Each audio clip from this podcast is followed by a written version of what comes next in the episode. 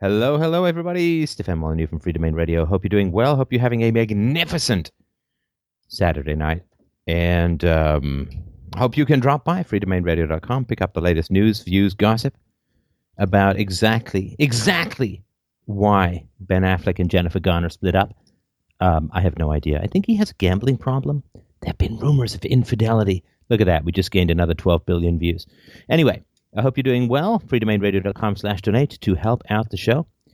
And um, working on part three of Gene Wars, which is uh, Gene Simmons versus Gene Roddenberry. That's right.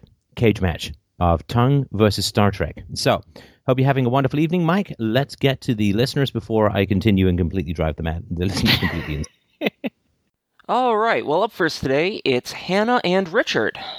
Uh, Richard's the one that wrote in and said, I'm a New Zealander living in the Netherlands. I'm married, my wife is Dutch, and we have a two year old daughter and another child arriving soon. I had my own business in New Zealand, which had failed, and I moved to the Netherlands with the hope of starting a new business and building a new life. Rather foolishly, I underestimated the difficulty one faces in a country that not only has a different language, but also a different attitude towards business. I found the language particularly difficult to overcome as I'm dyslexic. I've tried a number of ways to get back into a business, but over time my self confidence has waned to such a point that even if an opportunity presented itself, I'm not sure if I could take it on.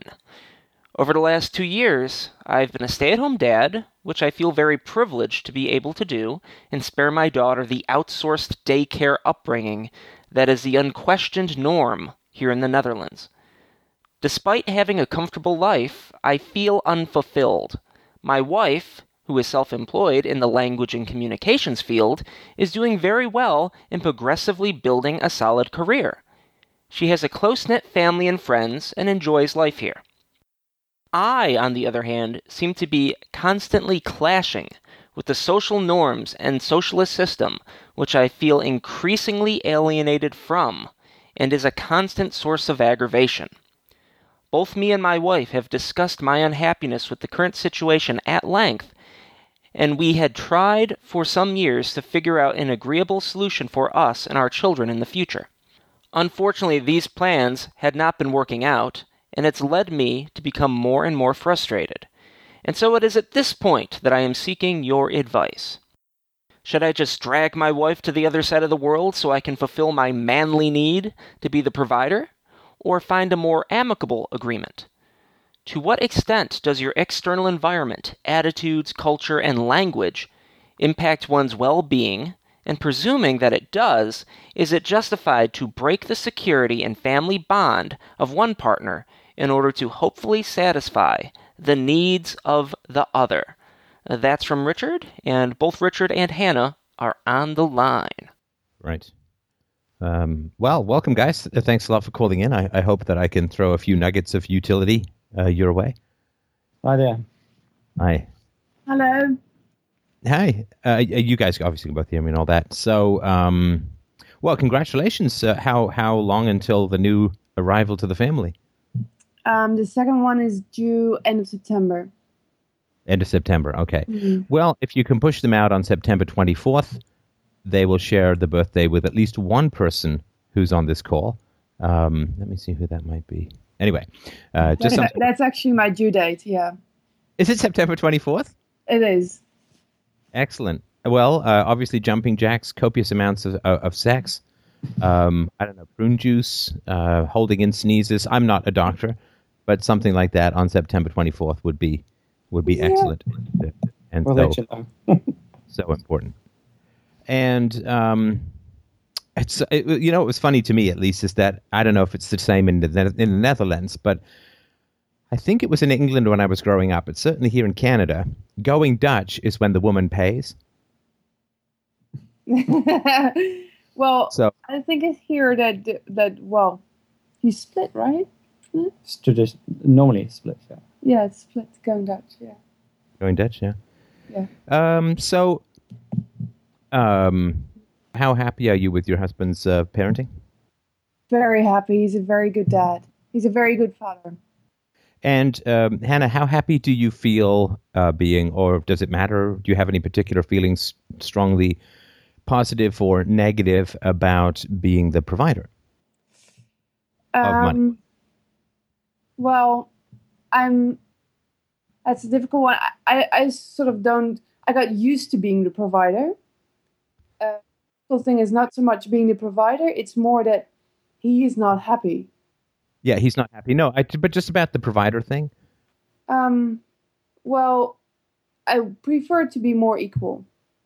You prefer it to be so. You prefer it if if you both equally contributed financially, and then you both equally contributed from a parenting standpoint. Because I assume he's providing more parenting because you're providing more money. Exactly. Yeah. Yeah. And yeah, right. I think that would be better. Yeah. Right. And if that's not uh, going to happen, so so would you then cut back on your hours so that you would be able to do more parenting? Um, if that would mean that he could do something that's purposeful for him. Well, hang on, sorry, just a sec, because I sort of want to differentiate stuff that you would prefer independent of his preferences at the moment, if that makes sense. Um, no, can you, can you say it again? Sorry. So, uh, because if you say, well, I'd like things to be more equal because mm-hmm. that would make Richard happier, right? Yeah, well, it's. That's not the same as something you would want because that would be to solve a problem. Yeah, well, it would make me very happy if he would be more happy. So no, no, no, I get that. But I'm trying to figure out what you would want independent of. I'm not saying you don't care about his happiness. But if I say, well, listen, I'm going to go to Tahiti, right? Mm-hmm. And you'd say, wow, that sounds like a great vacation. And I'd say, no, I'm going to Tahiti because my father who lives there is very ill. Then it would no longer be, I- would be there to solve a problem. The motivations for the two are very different, right? Mm, yeah. Um, so would... if, if he was happy, if he was perfectly happy, well, I mean, that's a ridiculous phrase. Nobody in general ever achieves that state more than, I don't know, orgasm. But if he was really happy being, if he was content, if he was uh, not anxious, if he was not unfulfilled, uh, but was fulfilled in his current role, would you still prefer it then if you got more parenting and he contributed more income? Mm. That case, um, if he would be really happy with the situation as it is now, yeah. then I would have no problem with continuing uh, on the way it is. Um, and the way it is, maybe that's good to explain, is that I'm away three days a week, mm-hmm. um, home two days or well four days basically, and then I I work well in evening hours or when the child sleeps. So we also spend quite some time together. So I continue on that that I I, I like that setup for myself. Right. So the problem you're trying to solve is not say that you'd like to be I'm not saying this sounds bad. The problem, Hannah, that you're trying to solve from your perspective is how to make Richard happier, yeah. not how to solve a problem that's to do with your perspective. Does that make sense? Yeah. Okay. So if we can make Richard happier, then that's all that needs to change for your happiness to to increase significantly, right? Exactly. Okay, that's that's important. I mean, that's because mm-hmm. we need to know sort of what problem we're trying to solve here.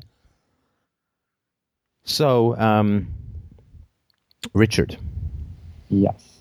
Richard, Richard, Richard. Have you looked into the biological consequences of fatherhood, particularly proximity to children? Mm, well, only what I've learned from well, your program. And and this is yeah this and the reason I'm saying this is that you said that you're sort of feeling less confident, less motivated, more insecure, a little, right? Now, there is, this isn't the whole story, of course, right? But it's important to know that you are uh, 40%, at least 40% down in your testosterone since becoming a father. And it's probably much higher because a man loses about 40% of his testosterone just by becoming a father. But the more time you spend around babies and toddlers, the more testosterone you lose. Uh, I, to give you a concrete example, have you heard me scream in a show lately? Can't say I have, no.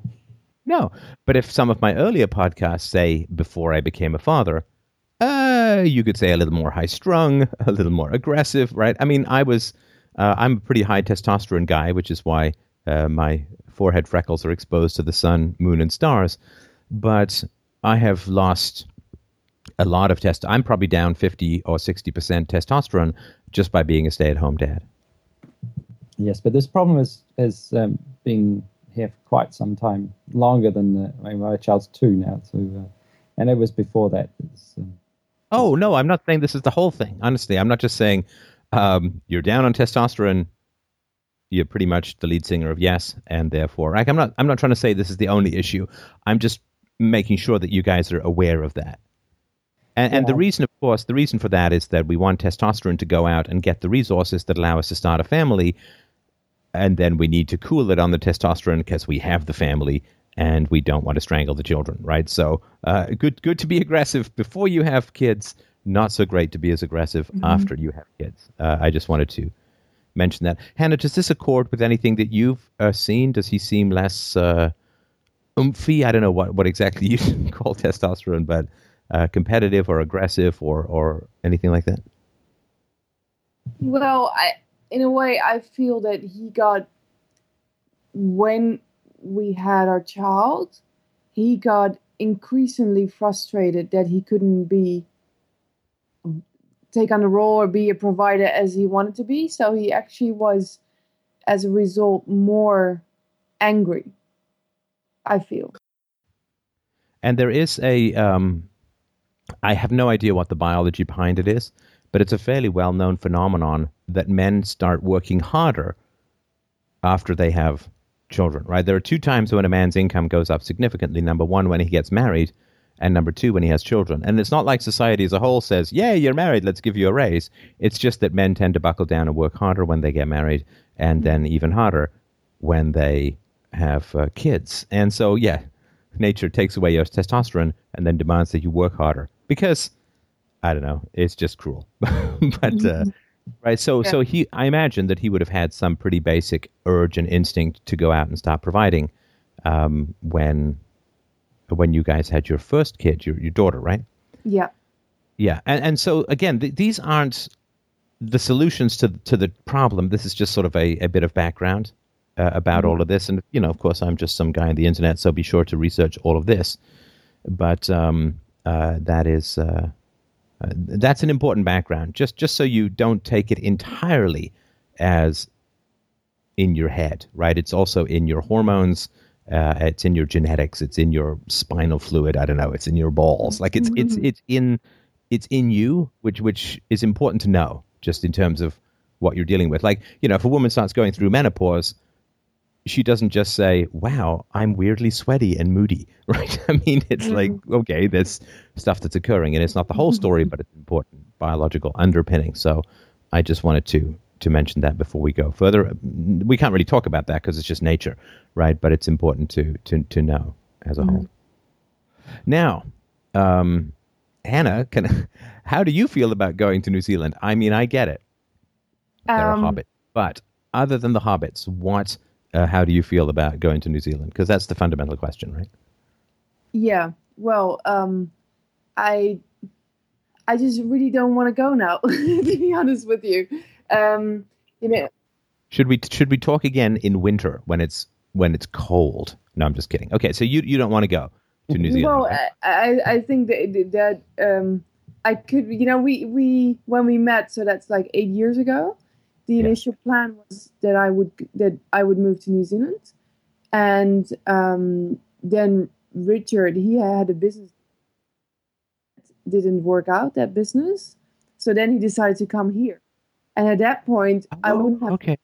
I wouldn't have had a problem going there, um, and for years after that Richard was well not so happy that the, the business had didn't work out well. That's from my perspective, of course and so he didn't really want to go to New Zealand. Well, for years, um, but once we well we had children, he he felt like oh maybe New Zealand would be a better option. Whereas at that point, for me, well, I guess that's also hormones that I want to be in a place where I feel very comfortable, where I feel complete other side of the world now. It's it makes me feel um, well, sort of like I, I almost feel like I'm choking, you know, like I I, I can't stand the thought. and maybe it's different in ten years. Well, yeah, in ten years, okay, but yeah. So mm-hmm. this is uh, now for for what it's worth. I mean, I, I don't want to. I want to be upfront with my particular perspective, and then we can talk about ways to achieve it. Um, I, I, think that New Zealand is not a good idea. right? I mean, I mean, just looking at it practically, right? And and Richard, I'm not trying to say, and therefore, you know, suck it up, right? I'm, I'm we got to find something that's better than that. But uh, just looking at it from the outside, which doesn't mean accurately, I'm just telling you my perspective. But you have a good income, right? Right now, mm-hmm. Uh, you, you, Hannah, you have a, a stable career. Well, you're self-employed, right? So you, you've got a pretty stable career and uh, you have uh, you have family, right? I mean, I assume Hannah that you like your family, right? Otherwise, you'd probably think New Zealand would be fine, right? So yeah. you like your family, and they're heavily bound up in your daughter's life, and they're going to be heavily bound up in your new child's life, and you have a support system, a network. Uh, Hannah, do you have friends? Uh, of course, of course, you have friends, but do you have friends who are also going through parenthood uh, in in any kind of similar situation? Yeah, a lot of them actually, all my friends. And um, well, let's say that I've got 10 girlfriends or so who are now going through the same phase. Um, and yeah, we, we are um, closely in touch. And also, I've got two brothers who are more or less my the same as here. Um, and yeah, we see each other a lot. I see my mom maybe every second week. Right. Yeah. No. And look, family, friends, people going through the same situation. Uh, that's important. Mm. Right. That raising kids without a support system is is tough.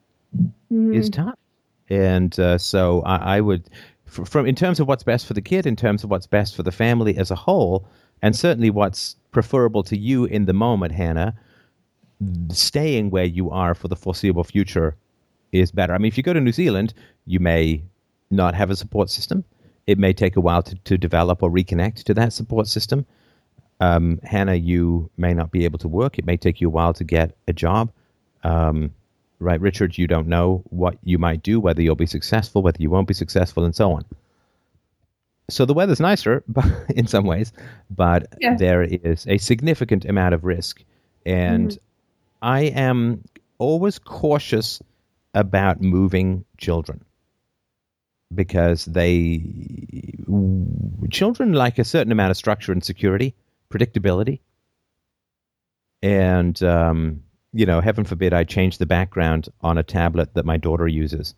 You know, Dad, mm-hmm. what happened to my background? Well, I changed it. I like new eye candy from time to time. Well, I'm afraid you'll have to change it back. You know how I like the same things, right?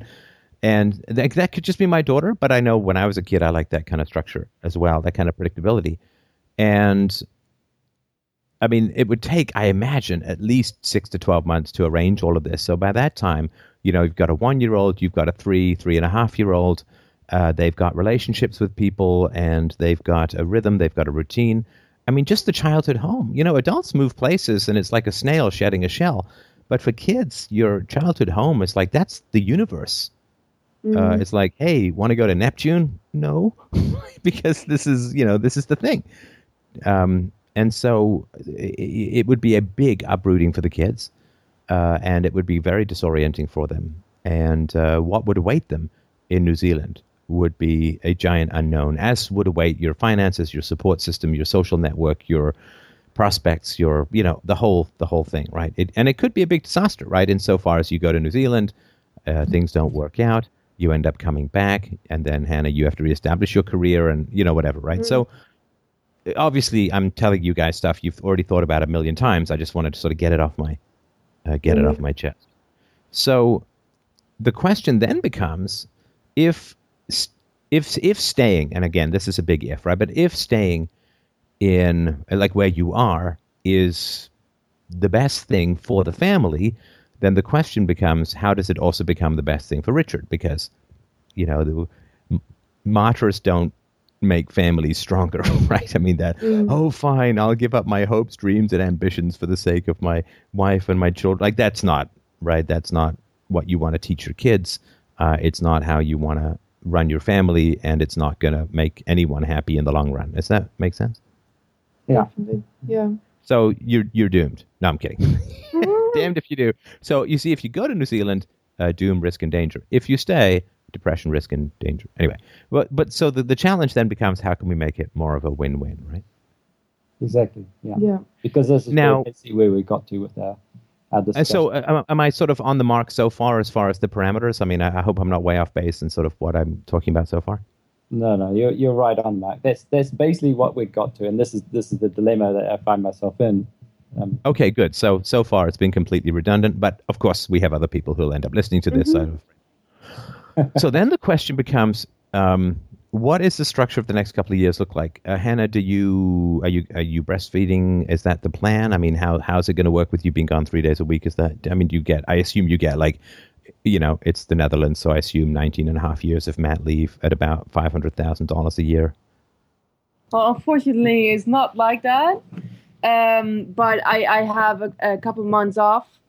Um, I will be breastfeeding, and um, when I'm at work on projects, then I'll just um, um, express there and take it home. So yeah, with my first one, I breastfed for nine months, I think, or eleven even. Yeah, yeah. So she stopped drinking. Yeah. So uh, so yeah, so they will just yeah continue on. Okay, so um, I've heard two is quite a bit of work. I only have uh, my wife and I only have one. I've heard too, like there's a huge bulge of work in the toddler years, and then it gets a little bit easier in the latency period from sort of like four or five to about ten or eleven because you know I can play with each other and all that. But I've heard uh, it's it's quite a hump of work. So having a second child is probably in some ways as big a change as having a first child. And I think we all know what a change that could be, right? I mean, Mhm. suddenly you're not orbiting each other, you're orbiting this child. And uh, so I certainly wouldn't recommend making any changes, um, or, or planning on making any changes for the first year of, you know, from September 24th of this year until September 24th of next year or whatever just because you're going to need to get time to adjust and i think you want to minimize the amount of, of massive changes in your life at any particular time so to turn to uh, to richard i guess the question for me is what is your motivation for wanting to make money Mm, because well, Hannah doesn't need it. Hannah doesn't need it, right? As far as I mean, I have to go with like honesty 101 here. Hannah's fine without it as long as you're fine without it. Is that again, Hannah? That was my understanding. Tell me if I'm off base. Yeah, that's right. Yeah. Okay, so you got a great sugar mama here, right there, right? I mean, she's just raining money on you, and uh, you get to play with with kids, right? So, in some ways, not not a bad thing, right? I mean, it's uh, um, and it's not like she's got you chained to a crib and is you know feeding you a steady diet of beef jerky and uh, VCR. So you have um, you have the capacity to be in an enjoyable situation, but you're not. So then the challenge is if Hannah doesn't want you to make money, I assume you don't need the money, like you're living in a cardboard box, then the question is why do you want to make the money? well, I guess there's a instinct that I want to provide, but secondly, well, I suppose there's some sort of identity, feeling of identity to be able to actually have your own income and be able to, I don't know, you know, spend it the way you wish to or something. I always feel very guilty now that I only spend, you know, what I'm allowed, sort of allowance, only on things that are for the family, and you know, I don't really go Oh, wait, out. hang on, hang on, hang on. Sorry. Okay, well, sorry. Just just before, I don't want to. I, I hate to interrupt, but I always. It's not because I'm trying to be rude. It's just because people say a lot of stuff, and I don't a don't want to forget it, and b I want to deal with it sort of sequence by sequence. So the first thing that you said is that you'd like to be providing. yeah, I th- well, I have a sense that I should be providing. Yeah, so that's Well, okay, but now now clearly and objectively, and Hannah, please back me up on this. Mhm. Richard, you are providing. You, You're Okay. providing parenthood. yes. right? You, you are the primary caregiver, at least while when Hannah's away, right? So the idea that you're not providing is false. You you are providing, and and you're providing a service that is irreplaceable because she doesn't have like you, your daughter and the child to be that they're not going to have other fathers, right? Sure. So I just so you you are you are providing, right? right now.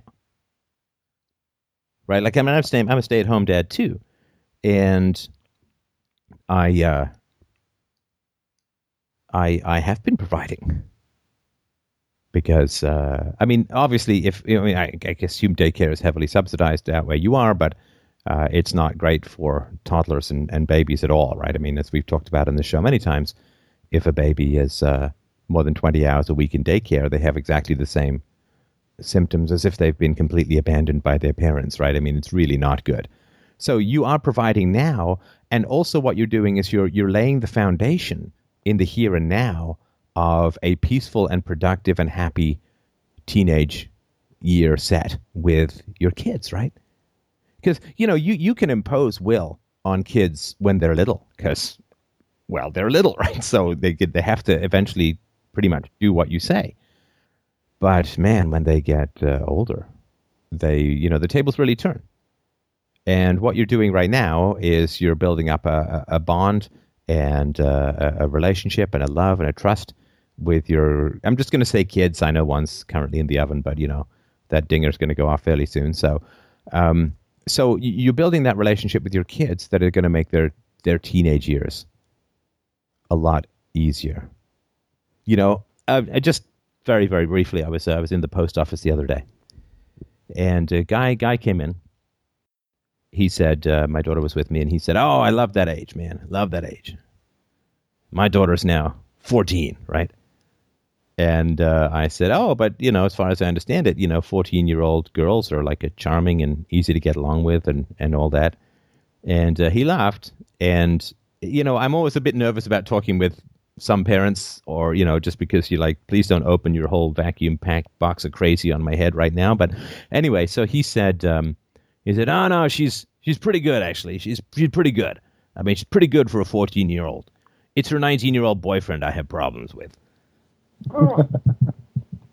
now, I, I'm pretty pretty certain, guys, that what you're doing right now is not going to have you, you know, in in 12 or 14 years having that conversation with some guy in a post office, right? Mm-hmm. So you are um, you are uh, you are contributing and you're laying the, the foundation. You know, uh, again, I've told this story before. I'll keep it very brief, but there's a um, prison psychologist who's talked about how you know there's, there's some inmate right some god awful crime that he's committed. And the parents you know dutifully take three hours of bus rides every weekend to come up and spend an hour or two with the son and they write letters and they petition lawyers and they, they just pour dozens of hours a week into this hellscape of a familial situation. And you know, the prison psychiatrist always wants to say, why now? Like, why now? Why, why didn't you spend this amount of time when he was younger? Because then he probably wouldn't have ended up in this situation. Now, I understand, like, it's not like if you go to New Zealand, you'll end up with two serial killers. I'm not trying to say that, but what I am saying is that the investment that you're taking now, and, and in particular, you know, the first four or five years is like 90% of the brain growth and personality development and, and all that kind of stuff, right? So after that, you know, you can dangle them off bridges or whatever. But like the first couple of years is so important. I mean, my job as a parent, largely done, right? I mean, she's largely done. And, um, you know, maybe a bit of sanding some rough edges, maybe a little whatever, right? But um, it, it's pretty, it's, it's either going to be smooth or rough sailing from here for the most part. And the investment that Richard, and again, I'm sorry, Hannah, I don't mean to exclude you from parenting, but Richard is the guy who's like says mm-hmm. I'd like to contribute, right? So, so Richard, the, the the contributions that you're making now is familial happiness for the next fifty or sixty years, like negotiation, peace, ease of mind. I assume you're, you know, taking some peaceful parenting approach, and you, of course, correct me if that's not the case. But the foundation that you're laying now is the foundation of a happy family for the next 50 or 60 years.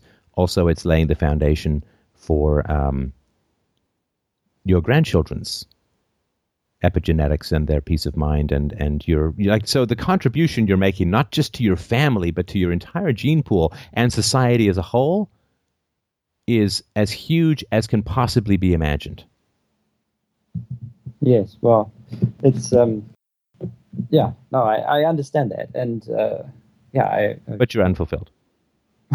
yeah, personally, personally, there's some unfulfillment there. But and, okay, uh, I am changing the world two souls at a time. I am shaping entire human lives to become better and joyful and happier and more positive, productive members of society. But on the other hand, you know, some after tax money would be great. Right? Well, yes, and I, I also look at the society around me and I, I, I see, you know, just this mayhem of, of people have sending their kids to, to creche for you know, three days, four days a week. Um, I mean, this is to what? Sorry, I see. I see this this happening around me. No, and, going sending them to what? Creche? Crash? Crash? What was that? What's that word? Daycare? Sorry, it's my accent. So. Creche. Oh, okay. Sorry, sorry. But sending them to daycare, is that right? Daycare. Daycare. Yes. Yeah, yeah, yeah. Um, and and I'm you know I I, I am I'm quite uh, I I comment on this often, sometimes, and um, I mean this just gets me ostracism. Right. No, I, I get it. I, I understand, right? I mean, if you're raising your kids in a particular kind of way, you go to bed knowing that all. I mean, I don't think this is the case as much in the Netherlands, but but you know, out here in Canada, I mean, I go to bed at night knowing that in the neighborhood there's lots of spanking and yelling and timeouts and sent to bed without dinners and right. And we've got this whole little row of Gestapo houses. I mean, it's statistically right. I mean, not not the parents we're friends with, but statistically, that's going to be the case, right? Mm. Yeah. So, so I, I but, sort of you know, I don't know, I don't know what that has to do with your discontent, right? No. And, and, again, I'm not saying that you don't care about these other kids and all that, but you know, I can't enjoy a meal because there are starving kids in India. Is you know, it doesn't give the Indian kids any food, but it sure makes me feel hungry, right? It's just, hey, look, there's one more hungry person because somebody's upset about hungry people. Uh, so you can, of course, richly enjoy your relationship with your children, despite the fact that people are parenting badly.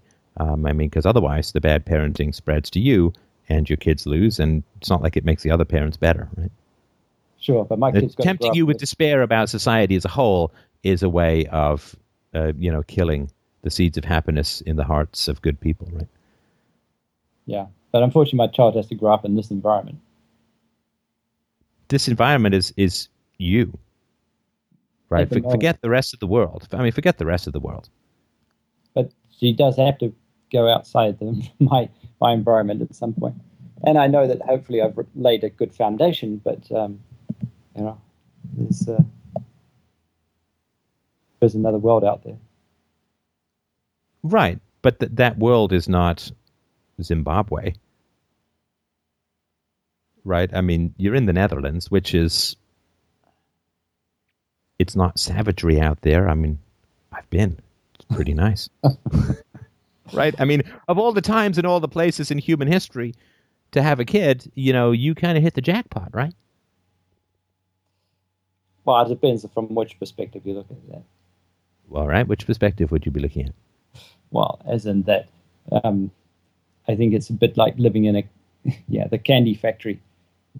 You know, the the uh, government is providing everything. Every person, you know, it's, it's, a very, you know, you get your quota of lollies every day, as long as you can, you are complicit to the to the system. And you know, there's, there's, yeah, but okay, but okay, okay. A couple of points about that. Number one, you could say live in colonial America, which had no income tax, but smallpox, diphtheria, typhus, right, polio you'd just be worried about are, are you concerned that your child is going to grow up in a heavily socialized environment? Yeah, and I get, I know that's not ideal. That's not great.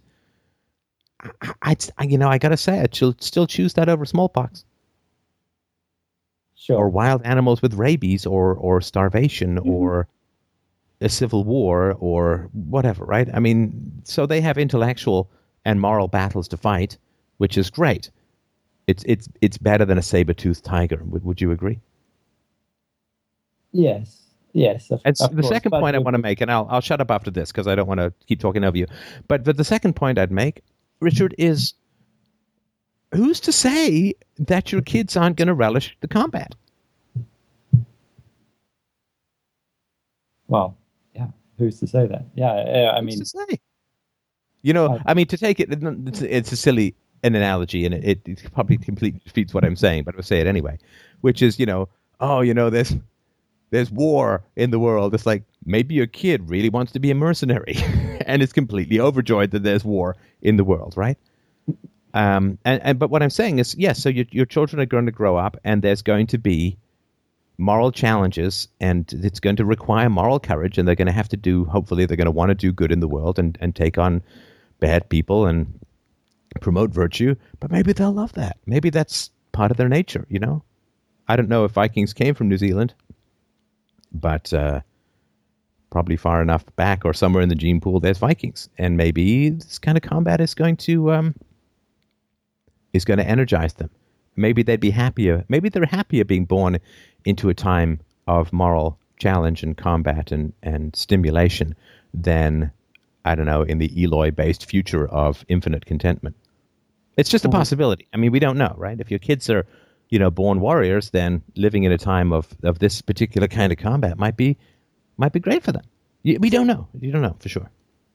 Sure. Well, that's if the schooling system doesn't uh, remove any sense of uh, warriorship out of them. Do you have? Um, uh, do you have? Uh, do you have to send them? Well, this is this is also a big bone of contention because basically, after the by a certain age, you uh, which is I think it's four, five, four anyway. I think you have to have your child enrolled by a school into a school, so, or you have to state that you're going to homeschool your children. Now, if if you don't, you know, if you say, oh, okay, uh, you know, if you don't if you don't want to homeschool, or if you don't state that you're going to homeschool, basically you've got that one chance. Otherwise, that's it you can't you know decide after two years oh i'm going to homeschool them you've got to start right from the start um, okay so you can homeschool.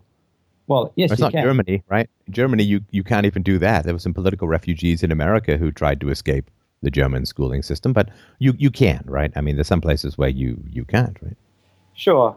Um, yeah i know like sweden etc it's, it's also the same. But i mean those rules those uh, you know that's happening here. Basically it's been it's been tried you know, they've tried to ban it, it's, and it's getting closer and closer. Um, but that's you know something that, that for Hannah is like uh, completely doesn't wouldn't want to do. She doesn't want to do that. She, you know, schooling was fine. Oh, you don't her. want to, uh, Anna? Is that right? You don't want to homeschool the kids, or the, you don't want the kids to be homeschooled?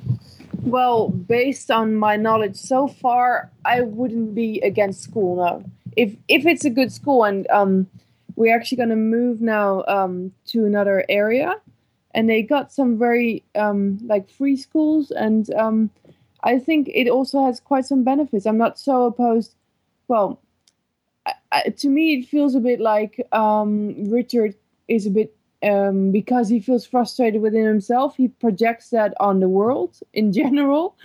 Um, and i don't feel it's that bad really.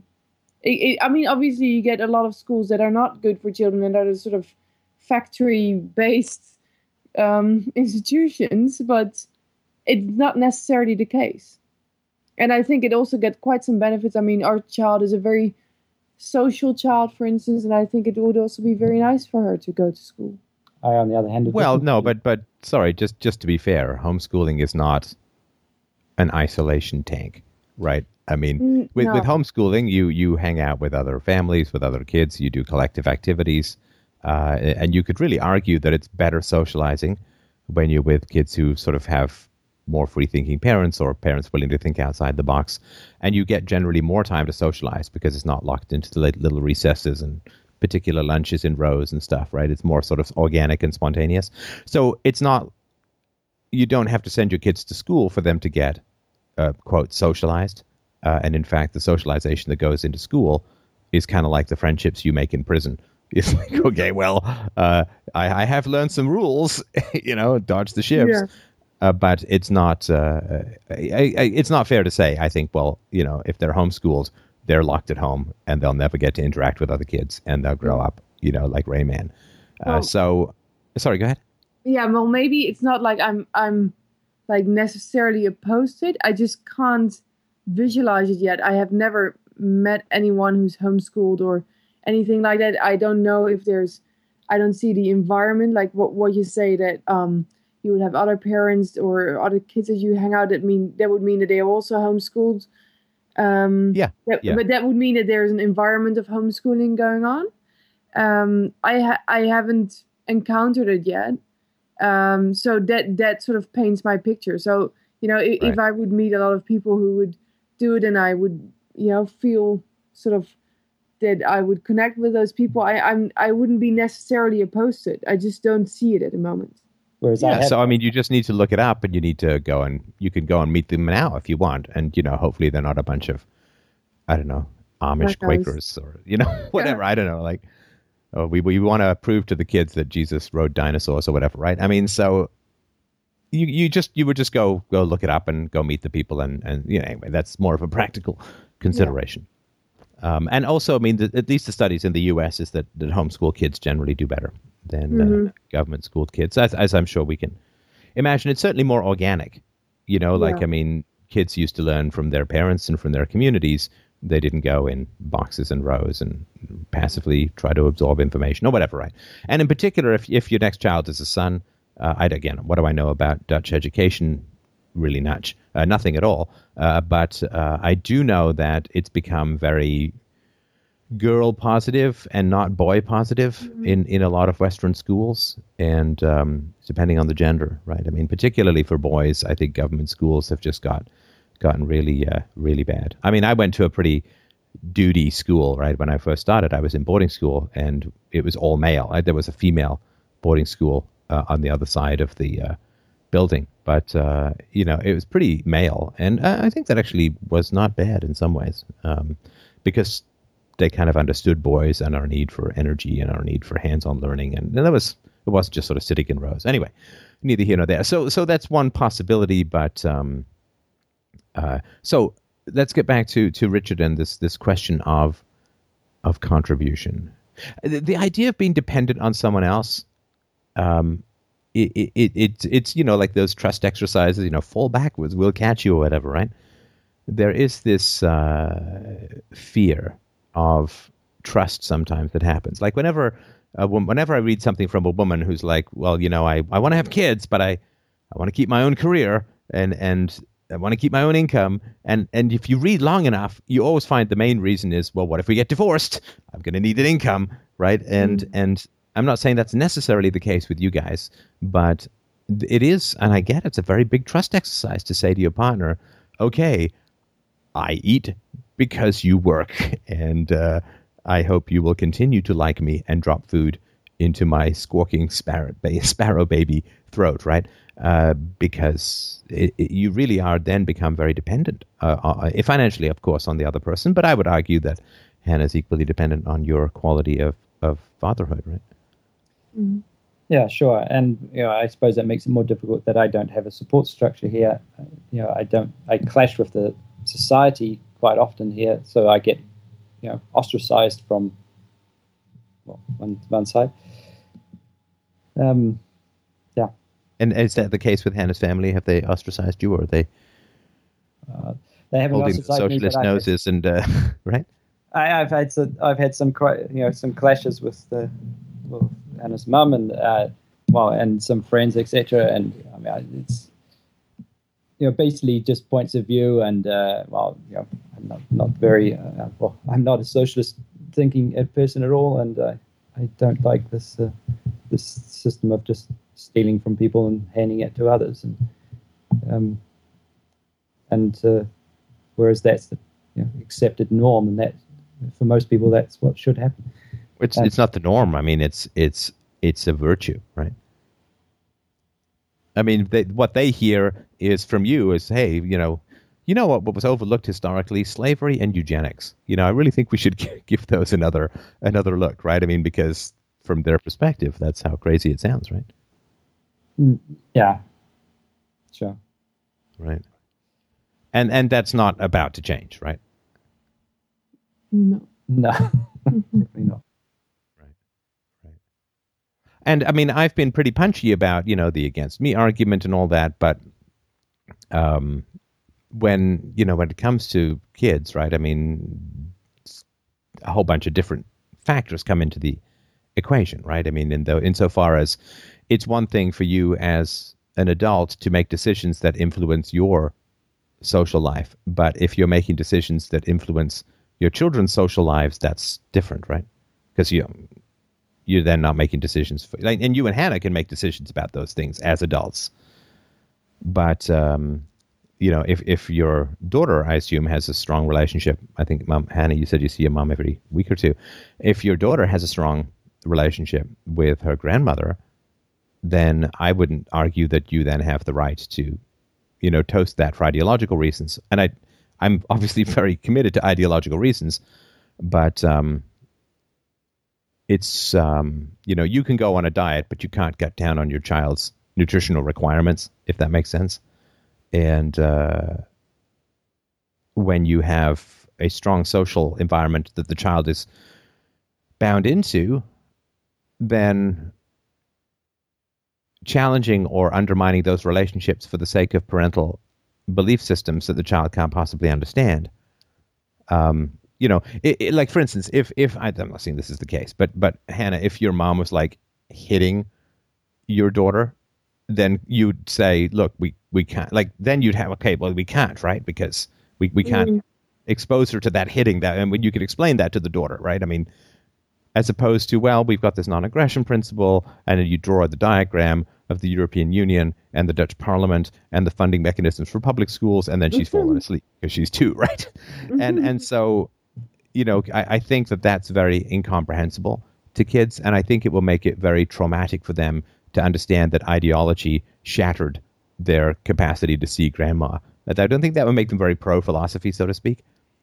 And so, I would not say that if your children are embedded in a familial environment that it is particularly good to start whacking at the basis of those relationships with ideological uh, perspectives. Does that again? And I, I, know that this sounds like unusual coming from me, um, but it's different to me if there are kids who are already in relationships. Does that does that make any sense? Mm-hmm. Yeah. Yeah. In the same way, like if you guys were to say we really want to move to New Zealand, I'd say, well, obviously it's your choice. You're adults, right? But if you've got kids embedded in familial and social relationships, uh, saying then it's different because right you don't have the right necessarily to just up and move for your own preferences because there's children's needs, right? Mm-hmm. Or stability and and extended family and all that kind of stuff. So, so Richard, stop picking fights. I think that's what I'm going to.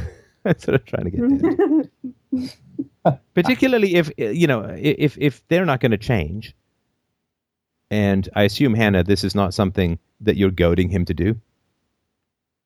No, like you're um, not you're not going over saying, you know, Aunt Hungrau Dagmar, she voted socialist once. I hope you call her out on it, right? I mean, yeah. I, I assume that's not like the big number one joy in your social gathering, right? No. no please no, don't mention politics. Please don't mention politics.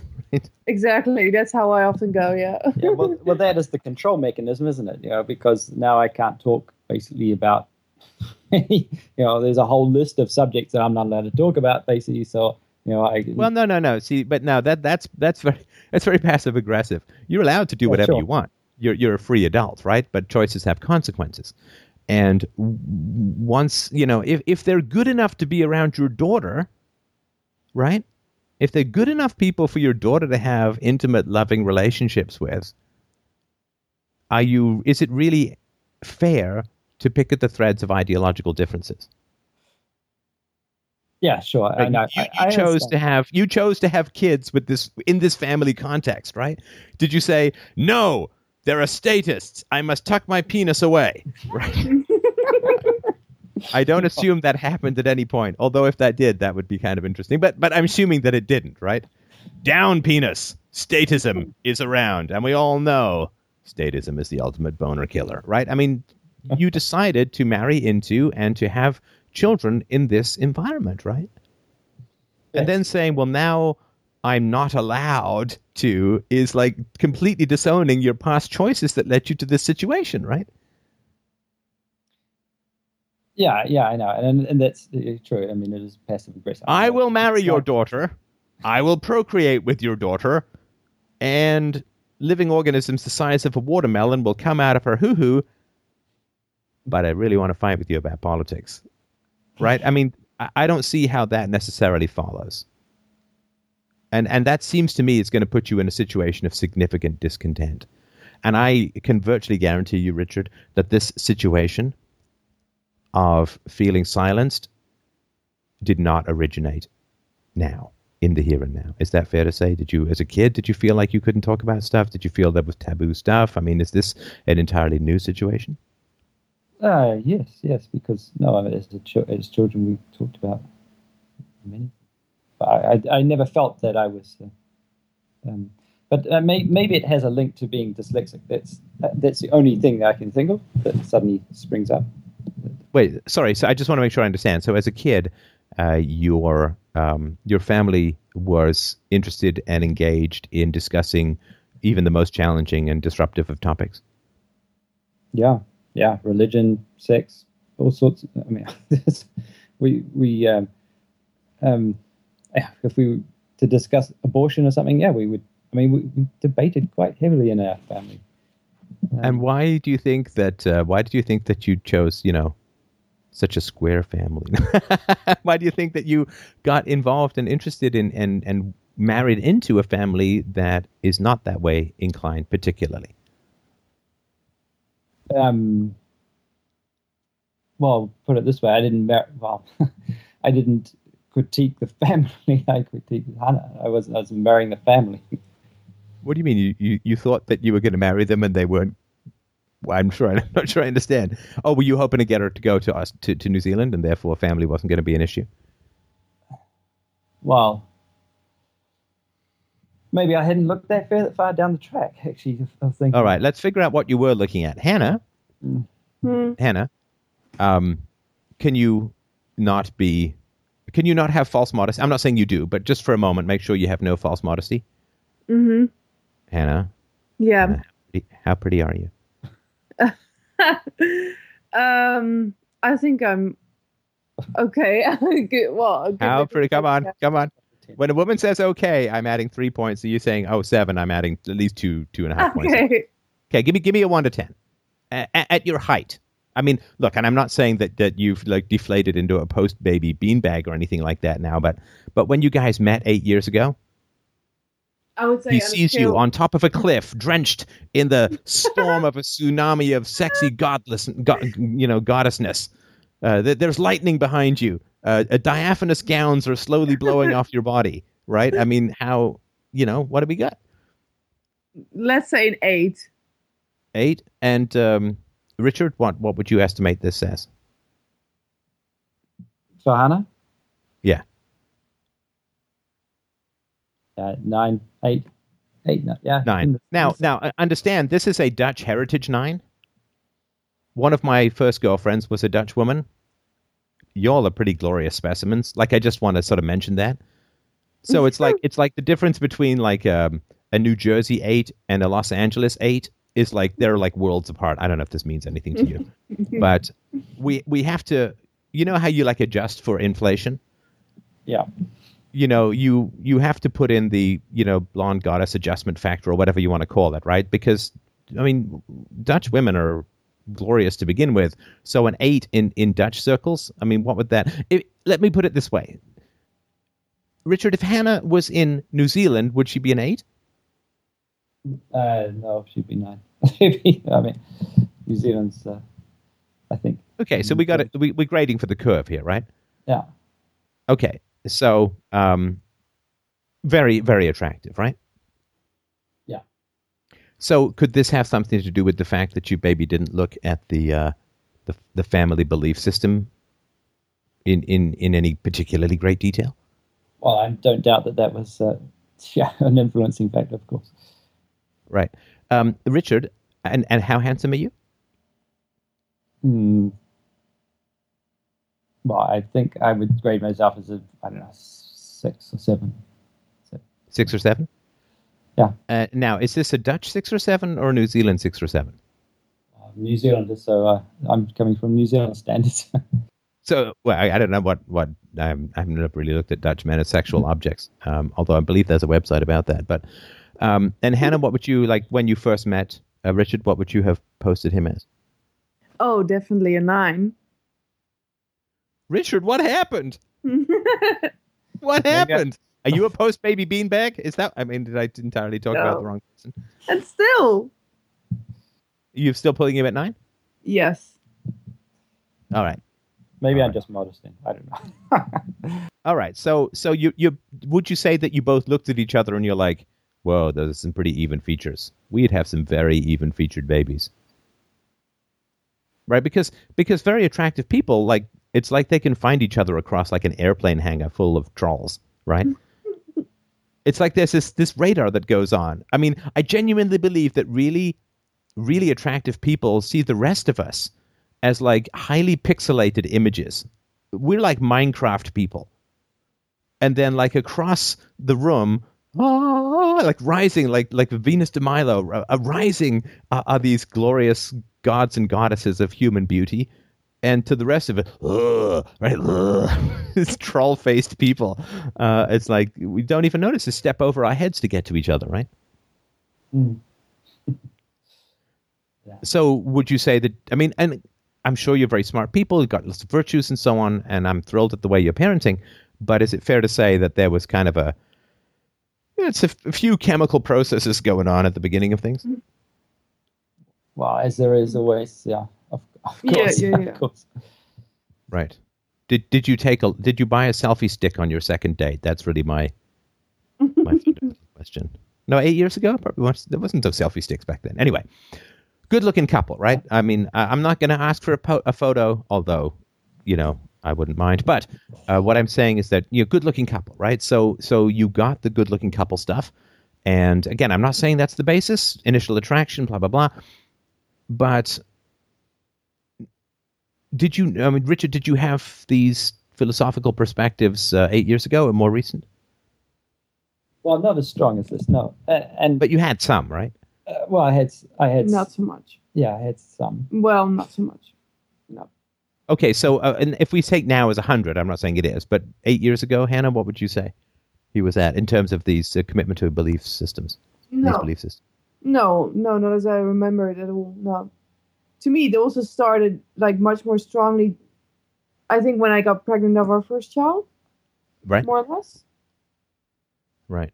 So what you're saying is he had some what you would consider sorry to interrupt he had some what you would consider unusual beliefs when you were younger. But you're like to hell with it man. He's a nine. Chiseled jaw abs right? Tall dark and handsome. I can take some bubbles of crazy belief systems because rar right is that is that like because you know when we're, we're when we're in the throes of uh, erotic attraction um you know i mean it's not like it's our peak of abstract and and objective judgment right Hmm. is that he, fair to di- say he didn't have he didn't have those beliefs when when we met. you said some but not as much is that not correct Yeah, well, I mean, he was very strongly pro entrepreneurship, but he was not against everything that's going on in the world so much. uh, wait wait wait come on against everything that's going on in the world Well, well, everything, but a lot. He, he got he got last couple of years. He got he he's focusing on on all the bad things that are going on in the world. Like we're gonna have a massive economic crisis, and there's gonna be this and socialist. Everything is wrong, sort of sort of thing. right and that has escalated significantly over the last eight years right was there any of that before or was it mostly just entrepreneurial stuff Well, most, well, then I lived in New Zealand, so I mean, I wasn't exposed so much to this uh, socialist problems, etc. Yeah, because New Zealand kind of went a little free market heavy, right, over the last sort of 15, 20 years, right? They got rid of all their agricultural subsidies, they liberated some aspects of their market and all that kind of stuff, right? They did, and I grew up in the middle of that, so um, I got to appreciate it or see the distraction that it caused for a start, but also the uh, the benefit it had as well. And also, Right. I went to private schools and um, you know, boarding schools as well. And, uh, you know, so I grew up very much in this entrepreneurial environment. My my family's entrepreneurial. We're all, you know, everybody around me know, runs businesses or has farming and this stuff. So, um, Right, okay. So, um, when would you say that uh, you said it was after uh, i think hannah you said that for richard it was after your daughter was born? So is that um, the couple of years two years ago right? Yeah maybe a bit before that when maybe when i got pregnant around that period. I would say and do you know why that do you know why that happens? I would say before that though. I, I was looking i, I was um, I mean, when I first came here, I had a very open mind as far as, wow, what is the system? How's it work? Oh, it's just interesting. You know, um, they provide for everything. Oh, that's yeah, it's interesting. But increasingly, I started seeing, wait a minute, there's great cracks here, and then there's, no, I can see start seeing through it. So, um, so it wasn't just a period. Oh, I, I, uh, I started then. Yeah.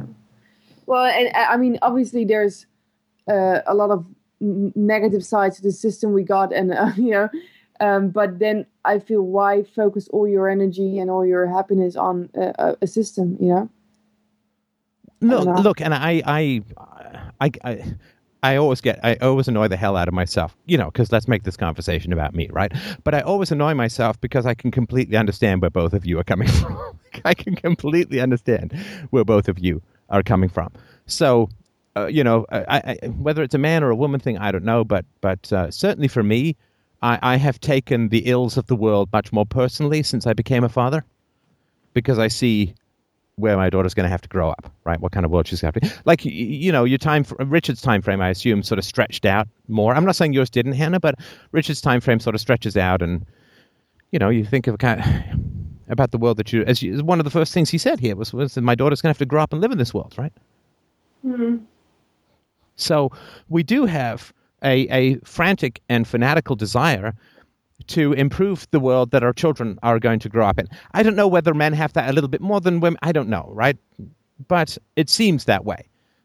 And the freedoms that we have won, Hannah, right? I'm saying this to you because I get your frustration with Richard, but the freedoms that you enjoy, the freedom to say, have a career, right? The, the, the freedom to live in a stable society, the freedom to live in a society without imminent war threats and, and all of that. And even the society where there's great medicine and so on, a lot of that stuff has come about because of men like Richard, right? And they annoyed the shit out of their wives sometimes too with these obsessions. Does that make sense? Mm-hmm. Wait, did she just wander away from the microphone? Yeah, no, I, I, um, is she? Is she? Leave? Hannah, don't walk out. I'll, I'll start having a point soon. I promise no, it's just that it um how I experience it is that it derives from personal unhappiness and he projects it on the whole world type of thing. Right.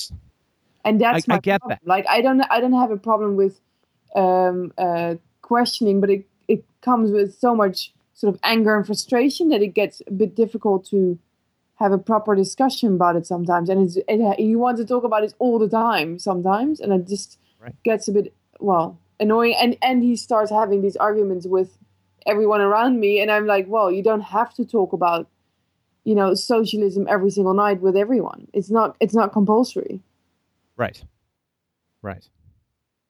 Now um, richard would you say that is um, a fair characterization of uh, your emotional frustration with this and the degree to which you really do want to help enlighten people about these issues well, I I think yeah, it's a fair it's fair enough. Well, it's a bit um, it's a bit exaggerated from I, I feel from my perspective. It's you know I I like to debate this stuff and and you know there's well people just do not debate here. I mean it's sort of I don't know if it's just in the Netherlands or if it's just in Hannah's family, but you know to debate or to to challenge each other is sort of like a, a complete no no, and and if I do that, I get shut down straight away. So you know, I get frustrated with this, and there's an. What? You know, well, hang on. When you say you get shut down, what does that mean? People just say like, "I don't want to talk about this," or. Uh, well, basically they, uh, well, they just come back with a whole pile of um, the reticate that they, you know, the standard sort of um, uh, non-arguments or. And, and, but, but roads, right? so, sorry.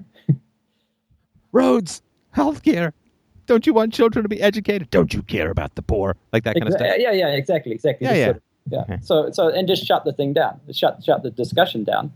Um, you know, there's no. I, I I'm used to having you know debating like like you know you bring up your point and I bring up mine and we you know we re, we, we challenge each other's ideas. It's a standard thing. It's particularly maybe it's just in my family, but well, it's it's not a standard thing if it doesn't happen where you are, right? Well, no, and that, I guess that that annoys me, and I, so I get frustrated with this. So I yeah. And, okay, and okay. I no, with some anger. This, so, um, I get it. I get it. All right.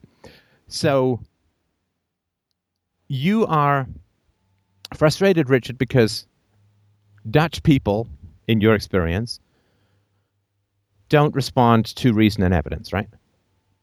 Yeah. Right. Are you responding to the reason and evidence, or at least to the empirical evidence that Dutch people don't respond to reason and evidence? No, I'm just sucking it up. well, you're you're rejecting empirical evidence, and then you're claiming frustration that people are rejecting empirical evidence, right? yeah, I guess I am. Yeah. You get this paradox, right? Yeah, I know. Yeah. Okay. You're not you're you're, you're frustrated that other people aren't doing what you are failing to do. yeah, yeah. Look in the mirror. Exactly. All right. So clearly, if you are in an environment where you cannot change people's minds, let's take an extreme example. let's say you married, let, let's say Hannah, Hannah's family, uh, she's a very hot bonobo monkey, right? Very sexy, blonde, whatever, right? And her family is composed of, as I'm sure you could imagine, bonobo monkeys, right? Yeah. okay. Would you spend a lot of time and energy attempting to convince bonobo monkey family of the virtues of the free market? Well, I taking it face value, no. No, and I'm, I'm, this is obviously a kind of goofy argument, but I, there is an, I think, a good, important kernel of truth. Now, the reason you wouldn't, I assume, is because you would know ahead of time that it wouldn't do much good to argue with bonobos because they're just going to pick nits off your head, scratch their asses, and uh, go eat like, some mangoes, right? Yeah, sure. Sure. So, if you saw someone continuing to attempt to reason with bonobo monkeys, please understand, Hannah, I'm not comparing you. Right, I apologize. right, turn me. Okay. So if you saw a man attempting to continue debating, ah, bonobo, but have you heard the Bastiat argument regarding socialism and how you eventually run out of other people's money, right? right? Good point. However, I must see your counterexample with a hamanamana, right? and and the reason I say this is that if you ever want to see a general clusterfuck of bonobo monkey speak, ah, YouTube comments. yeah, I've seen I mean, yeah. It's yeah, it's basically if if human beings could roll the excrement of their mental indigestion into something approximating language and throw it at a computer at a computer screen, you'd end up with something, you know, along those lines, right? Sure. Yeah. No. and so the reality is that if Hannah's family, I'm just going to focus on them, right? I'm sure they're fine people in many ways, Hannah, and I'm I'm not trying to throw them under the bus or anything like that. But what I'm pointing out is that if you want people to respect reason and evidence, you must be rational about the evidence you are experiencing. You must always demonstrate the values you wish other people to adopt. And if you are not living the values you want other people to adopt, you will never succeed in changing their minds. Human beings are empirical thinkers. In other words, especially when someone comes along with a radical notion or a series of notions, the first thing that human beings look to is is this person living the values that he's espousing? Unless that person is Marx, in which case you can bang the maid throw her out on the street with your bastard child who you refuse to acknowledge and then complain that capitalists exploit their workers. So, are you living the values that you wish others to absorb? Right? Well, like I had this guy on the show the other day who said education should be free, and he charged money for his books.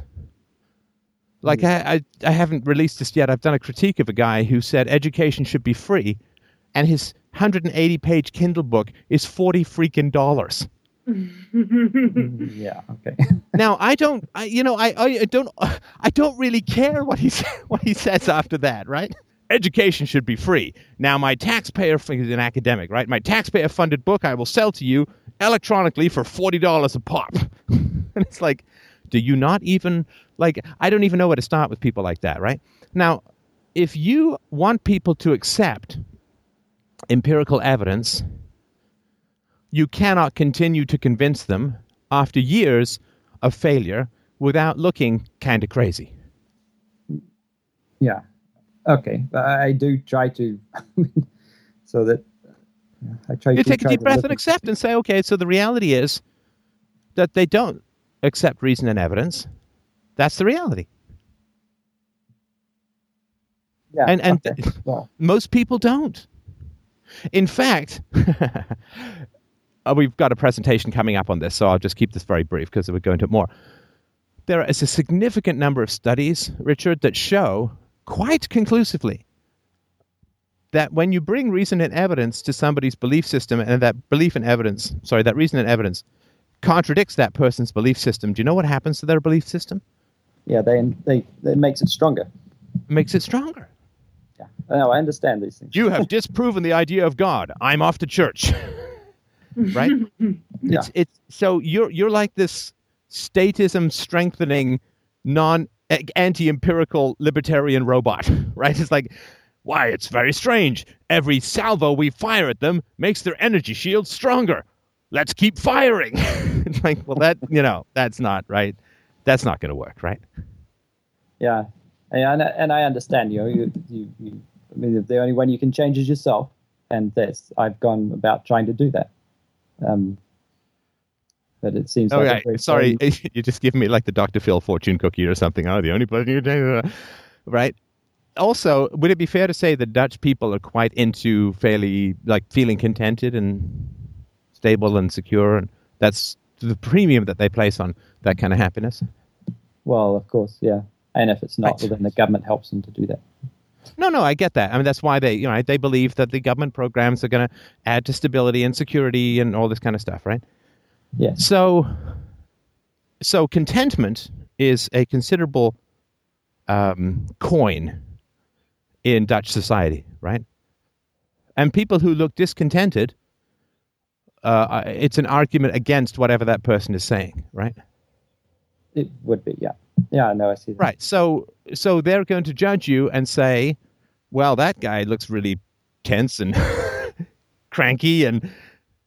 You know, misanthropic and, and discontented and right, which goes against everything that we hold as the good in our society, right? Mm, yeah, but this, yeah, this doesn't. Uh, It's like it's like someone screaming an argument at Socrates, right? The argument might be good, but the fact that he's screaming and Socrates values self-control is is going to kind of cloud out whatever the person is actually saying, right? yes. So you're saying I should change tack, basically, yeah? Or, Well, no, I, I- well, I- but you see now, now you're just saying, well, how else can I get them to accept reason and evidence, right? okay, them accepting reason and evidence doesn't work. What other tactic? There's no other tactic than reason and evidence, right? well, no, no. What I was referring. Maybe to I could pay them. I could bribe them. I could take hostages. right? What can I do? I can, No, what I was can, I can whisper to them in their dreams. I can, I can replace their television stations with Freedomain Radio 24 7. Actually, that's a good idea. But anyway, we'll come back to that. Right. There's no other, there's no backup strategy than reason and evidence, right? there's no plan B for philosophy, right? Reason and evidence, reason and evidence. If that's not working, what else can I do? Nothing. well, maybe I should just join a deity or something. Join a what? deity, Uh-huh. religion or something. Um, yeah. But anyway, but this there this is not this is not to say that you're not an integral part of making the world a better place right it's just that i would submit that the way you're going about it obviously isn't working, and the fact that you're resisting the fact that it's not working is important because that's not following the values that you espouse. And do you think it makes you a better or slightly less better parent to be frustrated and oppositional with the world a lot of times? Obviously, it's not it's not very healthy. I think. Hannah. Mm-hmm. She's still here, Hannah. Still yes, I am here. Okay, good. Uh, Hannah, question, if you don't mind. Um, do you think that it makes Richard a better or slightly not so better husband if if he's discontented and oppositional a lot of the time? Um, slightly less good. Is it slightly or slightly more than slightly? It's slightly more than slightly. Slightly. Is it almost a lot? Mm, at times when he when he gets a bit overboard, yeah, it gets a lot. Right. So, Richard, if we look empirically at your scorecard, number of Dutch people converted to anarcho-capitalism. No. I'm sorry. What was that?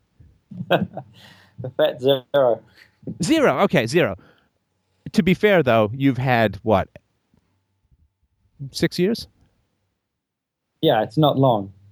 It's so well six years. six years. Hundreds, if not thousands, of conversations. Conversion rate zero.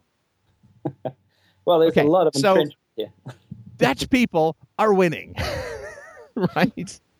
Dutch people are victorious. They're doing like some massive barbarian victory tap dance on what remains of your soul, right? So that that's so Dutch people massive victory. So zero Dutch people converted to whatever belief system, right? However, number of children and wives annoyed by this process. Out of family. two. yeah. Out of two, what what are we batting? Out of two, would you say that it's two? Yes. Right. Okay. So six years of labor. I think I'm starting to see why your business might not have worked. And until we could solve this, I would not want you to try to become an entrepreneur. Do you understand? Maybe right? I'm just too damn to, um, persistent. Uh, you know, persistent is one way of putting it. I'm not sure it's the way I'd put it, but it's one way of putting it, right? But so, number of Dutch people, when you've invested thousands of hours of fractious conversation, number of Dutch people converted to reason and evidence, zero. Number of family members annoyed by this process, 100% of two, right? Soon to be three right? Yeah. Okay. So I'm not. Now, if you were if you were a businessman, and, and and you were to say, well, my goal is to try and get people to love philosophy, well, you've annoyed most of the, you've annoyed or alienated just about everyone you've talked to at least in the Netherlands. So they've not been converted to a love of wisdom and philosophy. On the other hand, it's really annoyed your wife and child as well. So they look at philosophy in a less favorable light, right? I'm not sure if it's philosophy, but anyway, yeah, I understand where you're coming from. It's a it's a no it's a no win game. Right. So you have a business plan called "Make People Like Wisdom and Philosophy."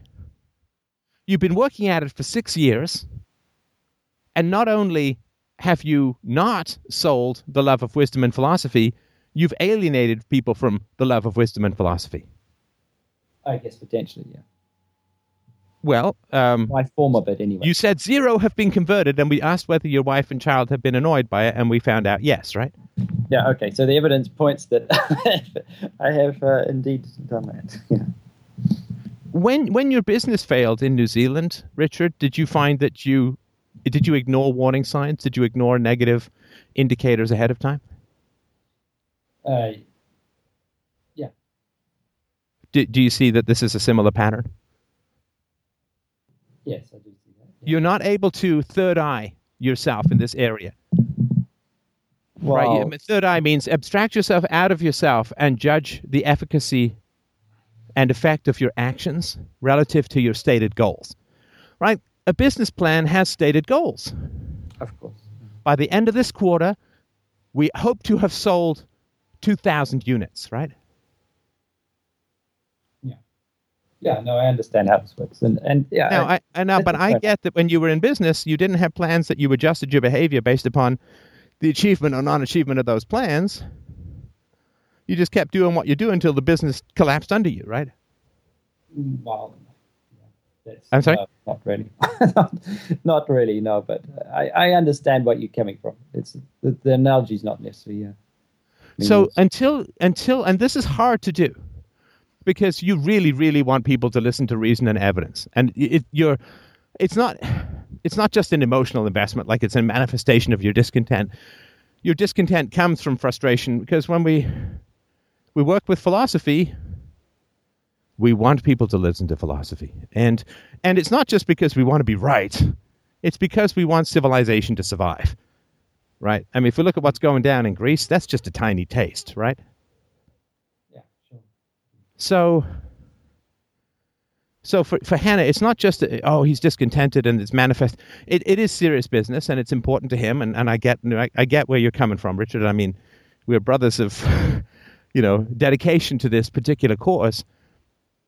But we must measure our successes and adjust our behavior. Yeah. If you were happy, or I'm not saying you're not happy, if you were happier, if you were more enthusiastic, if you were more contented, if you were more satisfied with your life, do you think it would be easier or harder for people to listen to what you had to say? Well, I, I guess it would be easier, but well, I think it would be easier um, it would be. Right? You, you don't buy the diet book from the fat guy, right? He may have the best diet, but who's got time to figure it out, right? Yeah. Yeah. I mean, if if the fat guy says this is the best diet for thinness, either A, he's followed his diet and it's made him fat, or B, he thinks thinness is really important but can't even be bothered to follow his own diet, in which case, why on earth would he write a book about it and try and sell it, right? yeah. Yeah. So if you've got, you know, if you've got something which says, listen, philosophy can help you be really happy. And the reason I'm saying that is that it's really tough to sell discontent to people in the Netherlands who, as we already established, are kind of focused and interested on contentment, right? Yeah. You too can be unhappy and frustrated like me. and and as an added bonus, I can guarantee you that nothing is going to change in your lifetime. Come join me in my discontentment parade off a cliff. Having trouble finding followers? Yeah, right. Mm, yeah. Okay, that's. You're sending. You're selling K to R's. Anyway, sorry, that's all my Gene Ward stuff. Anyway, you're trying to sell wolf pelts to. Well, actually, wolf pelts you probably could sell to bunnies. You're trying to sell wolves to bunnies, right? So this is the re- and like you're in. I mean, in so far, and I'm not saying you shouldn't be. I'm not saying you shouldn't be, but you're in. You're married, you got a kid, kid's got relationship with grandparents, extended family, friends, you're in the whole thing, right?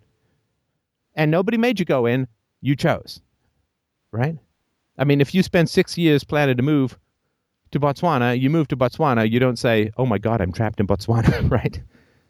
No, of course not. And that's what I did here too. I mean, I also didn't. You know, so let go, trying to change. Let go, trying to change people's minds. You got to let go of that. Look, and the re- I, I know, look, I'm a guy who's out there in the world trying to change people's minds, right? So I get that I'm saying to you, let go of trying to change people's minds. I get that that's probably annoying to hear, and I, I recognize, and, and it's different though. First of all, I'm not talking to particular individuals in my immediate circle who I'm desperate to change and who for six years have resisted listening to reason and evidence. I'm talking to the world as a whole, trying to find like minded individuals who are ready for change and help just accelerate where they're going, right? So the difference is that you're someone who's, I'm sorry to again insult your family, Hannah. I don't mean this in any mm-hmm. literal way, but you're like someone who's a gymnastics coach who's in a town full of lazy fatties and you're trying to convince them to get into gymnastics, right? I'm like a gymnastics coach who says, gymnastics coach available, and waits for people to call and pony up, right? Sure. No, I, but you know, this this stuff comes into the family though. I mean, like like to this homeschooling, for instance. I mean, I I'm I've bought books. I've listened to hours of, well, you know, I've done hours and hours of research finding out about this stuff, and I've got really enthusiastic about it. I've also looked at the schooling system and and talked to teachers here who have like who are appalled by it themselves. Um, and so I'm trying to put this reason and evidence towards Hannah, and she's saying, no, but look, everybody else is doing that. Why should we change? What, what you know? Um, and I'm like, okay, okay, no, I, I get that, I get that, but but you chose her as the mother of your children. Sure, but I don't choose the society to to make my child into a cookie cutter. Yes, you did. if I did, I don't want no, to. No, were you were you, were you deposited there in a rain barrel? No, I. I you chose this society. Of course, you could you could be living in the bluegrass back mountain ass of Kentucky. Yeah, in a I shack, right? my child, and then nobody would care. In fact, if you sent your kids to a government school, you'd be ostracized for that, right? Yes, but my child doesn't choose it. My child is put here, and she doesn't choose that system, and I have the ability to change that. Well, yeah, you do, but you won't be able to successfully change it if it comes at the expense of your relationship with your wife. Right? So if you if you do things to damage the relationship with your wife, I can guarantee you that your child will be far happier and far more successful and far better adjusted in a government school with happy parents than in an untraditional, non-traditional school environment with unhappy or separated parents. Yes. Because know, anything that you do to harm your relationship with your wife is far worse than anything the government can do to your children outside of putting them in jail, which I don't imagine is imminent in your environment. Maybe not. So it's a bit of a no, no. That's not. That's not a maybe. Don't, don't you pull a Dutchman on me, man. I, I've got reason and evidence behind me. Government schools are not as bad for children as single parenthood or fighting parents. I've yeah. got bombinthebrain.com. Uh, you get tons of evidence for that, right? No, I accept the evidence. Yeah. Okay. No, that's good because you wouldn't want... want to be somebody who complains about other people who reject reason and evidence. So the important thing is not whether your children are homeschooled or government schooled. The important thing is how well are you getting along with your wife? Yeah. Now, that having been said, Hannah, and I'm sure, you know, now that this is recorded, don't you love it? you can play this back to your children when they get up. But Hannah, right, you said you'd be willing to look into it, right, in this conversation. Maybe that was a yeah. switch or whatever, but, you know, if there's enough evidence and, and all that, and of course, if it's important to your husband and you feel it could have a positive impact, you could give it a shot, right? Hmm. Yeah, for me, I mean, in terms of looking into it, right? Yeah, for me, it's important to meet other people who do that and to feel yeah. you know feel part of a community that does yeah. that and i feel connected to that community. That's for me the important thing of whatever books say. Right. Right. Okay then then that's what you need to do right? I mean you need to call these people up and you need to go to their open houses and you need to go uh, maybe take a day and go with them on a, a trip to a museum or to a science center or wherever they're going to go and see whether if they're a bunch of lunatics, you know, with feral children with sharpened teeth, well, then, you know, it may not be the place for you, right? But, mm. uh, you know, if not, uh, something worth exploring, right? So your wife obviously needs not just the statistics, but she needs the experience of interacting with these people. Is that fair to say? Yeah. Yeah. That's what I always need. Yeah. Right. Because, you know, she's a woman. And you know, not to box everyone into a particular category, there's a bell curve, right? But uh, when it comes to like men like data and women need relationships, right? Yeah. And so respect that, you know, obviously Hannah, you respect that he's got some facts behind what he's talking about, but that's not the final way. That's not the only means by which you're going to make a decision. No. And recognize, Richard, that Hannah needs to know that her child is going to be around people who aren't crazy. Sure, but I'm. Uh, can I uh, ask you this question then? How do you? How are you going? You know, your influence, the influence of your family and the influence of your friends is extremely strong. And I mean, if you if we turn around and say we're going to homeschool children, are you going to be able to, um, you know, stand up against them? well, if I feel that I'm part of a, a, a community that I feel connected with and that is working for us, then that would be very different than if we would be sort of well, if I would have the feeling that we would be some sort of outcast and that I would feel our child is better off in a school.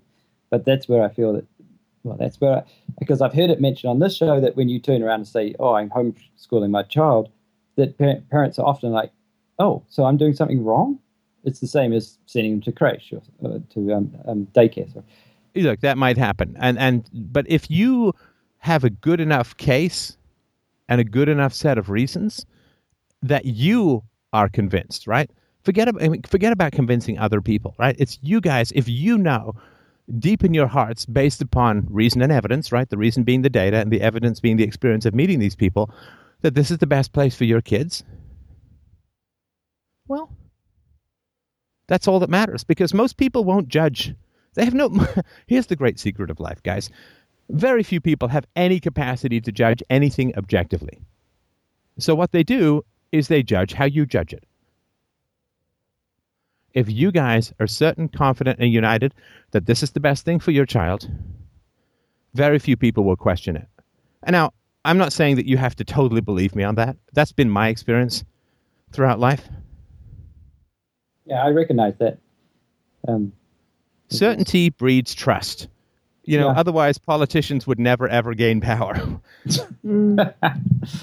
It's true. Yeah right? I mean, the the madly confident just draw people behind them in their wake, right? Society and its energies and its focus belongs to people who have the most certainty in themselves about what they're doing. Now, philosophy helps you know that what you're certain about isn't insane, right? Hitler was pretty certain that the Jews were very bad people, right? So, certainty is not enough. I mean, psychotics are certain that they're talking to Jesus or whatever, or that they're Napoleon or whatever, right? So, but philosophy has you be rationally certain, like science as opposed to religion or whatever, rationally certain. Double blind experiments in medicine, all that kind of stuff. We want to be rationally certain. If you guys are certain, you'll be absolutely shocked at how few people criticize you. Or if they do criticize you, it doesn't matter. You know, people yeah. uh, people criticize me, they can blab on all they want. But just call me up and tell me how I'm wrong. If you're not willing to do that, what do I care what you say, right? I mean, you're just making noise, right? Yeah, sure. But I guess that that's that's the backup that I feel that I need to feel as well. Um, you mean that that kind of certainty? That's that. Well, the certainty. Well, from the other half of the relationship. No, well, but I, but you haven't uh, you haven't. I don't think you haven't explored what Hannah needs to feel certain. Well, I have, and that's I did know that you know we we have discussed it, and that that was the um, conclusion we came to. Yes, we she might consider it if we go and find some people. But have you done it? Well, no, I haven't. Um, okay. Does your daughter still nap? She does. But, Do you uh, have time to look up a local homeschooling association or group and set up a meeting. Yes, of course I do. And but bear in mind. Then I why? Hang on, hang on, hang on. So, Richard, you know what your wife needs to feel more secure about this possibility. You've had the time to do it. You haven't done it, and you're complaining that she's not behind this program or this goal. Well, I'm just not sure if it's going to be a waste of time anyway. But uh, no, no, no, don't don't weasel out on me, man. Come on, I'm trying to help you here. I'm trying to help you, man. don't pull a Dutchman. Come on, man. Come on. Right? She's told you what she needs to feel more secure about this decision. You know exactly what to do, and you've certainly had the time to do it, and you haven't done it. Then you don't get to complain that she's not behind you. Yeah. You don't. Because I'm trying to empower you here, right? Because the passivity and the complaining is only making things worse, right? Hannah, am I on the right page here? I don't mean to speak for you. Yeah. Because then he gets angry that I don't look up a group. Whereas, I mean, for me, it's not at the moment the main priority to look up a group. Well, it's his idea, right? Yeah, exactly. So it's your job to look up the group if it's your idea, right? I want to take you out for dinner. Why haven't you chosen us a restaurant? It's like, wait a minute. But right? Yeah, sure. I mean, and, uh, and it's because probably you've you've been focusing on this discontent for so long that it's just become like a habit, right? In other words, that you are probably in a situation now, Richard, whether it comes from your childhood or just from the last half decade plus, you're probably kind of in a situation now where you've become so used to this, it's like a wind you've been walking against for so long that if the wind stops, you're just going to fall down.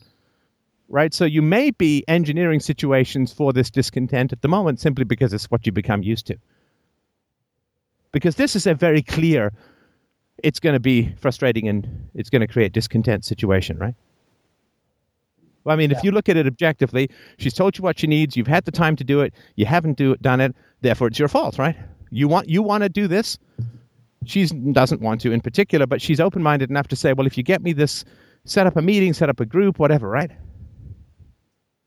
Sure. And, and if you haven't done that, then that's on you, right? In terms of why why she hasn't gotten bored yet, right?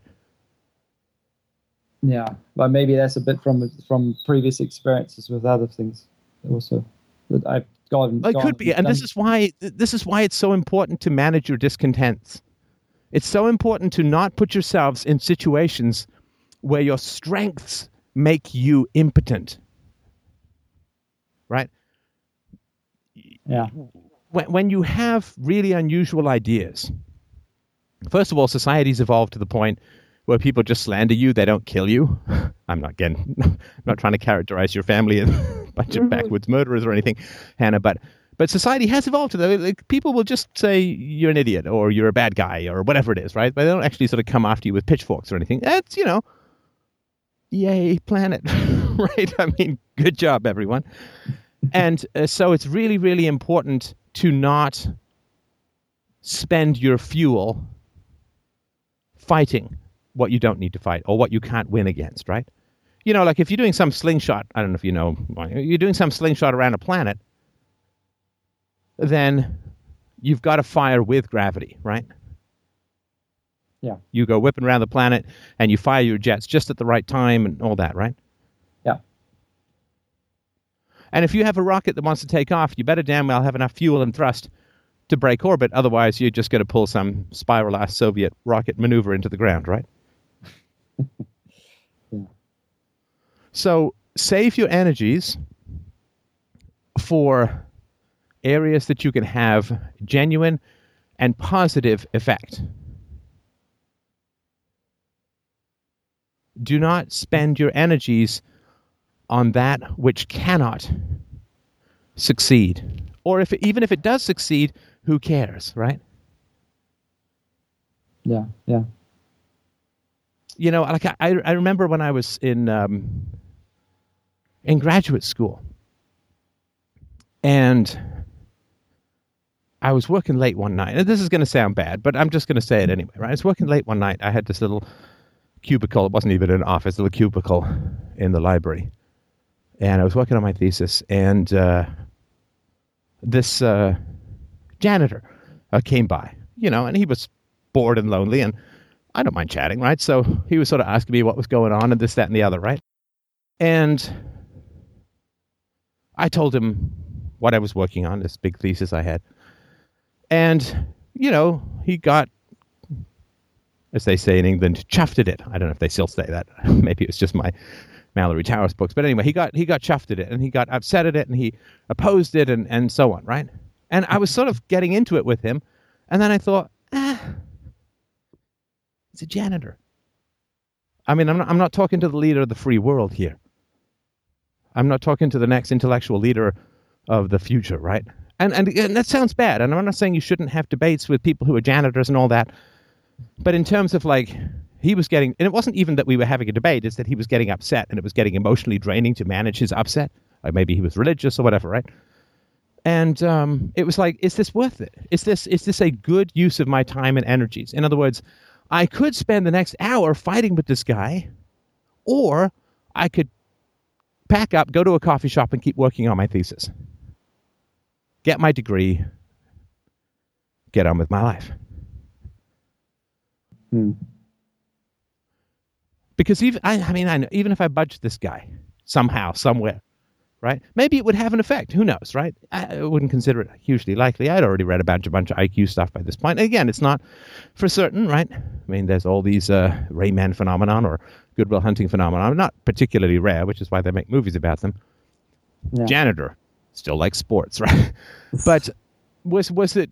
You know, would you say that it would have been a good use of my time and energies to try and budge this guy's perspective when he had no experience in philosophy, no experience in critical thinking, to my knowledge, highly emotionally invested in the opposite position? Or was it better for me to say, well, thanks for the chat, to pack up, to go to a coffee shop, and to keep working on my thesis, which got me my degree, which, you know, maybe adds a tiny ounce of credibility to what I do here? Yeah, of course, the latter. Yeah, so like right. the saying in New Zealand, if you are arguing with an idiot, just makes two of you. Yeah, I, I don't even know if he was an idiot. It was just, eh, was it, you know, was it a worthwhile or practical? Like I try to sort of abstract myself and say, okay, I've got limited resources, infinite desires, limited resources. What should I work on? And it's some combination of what I think people will like to see and what interests me, right? I don't want to be a slave to other people, but neither will I expect other people to be a slave to my every particular whim and preference. So now, of course, you have.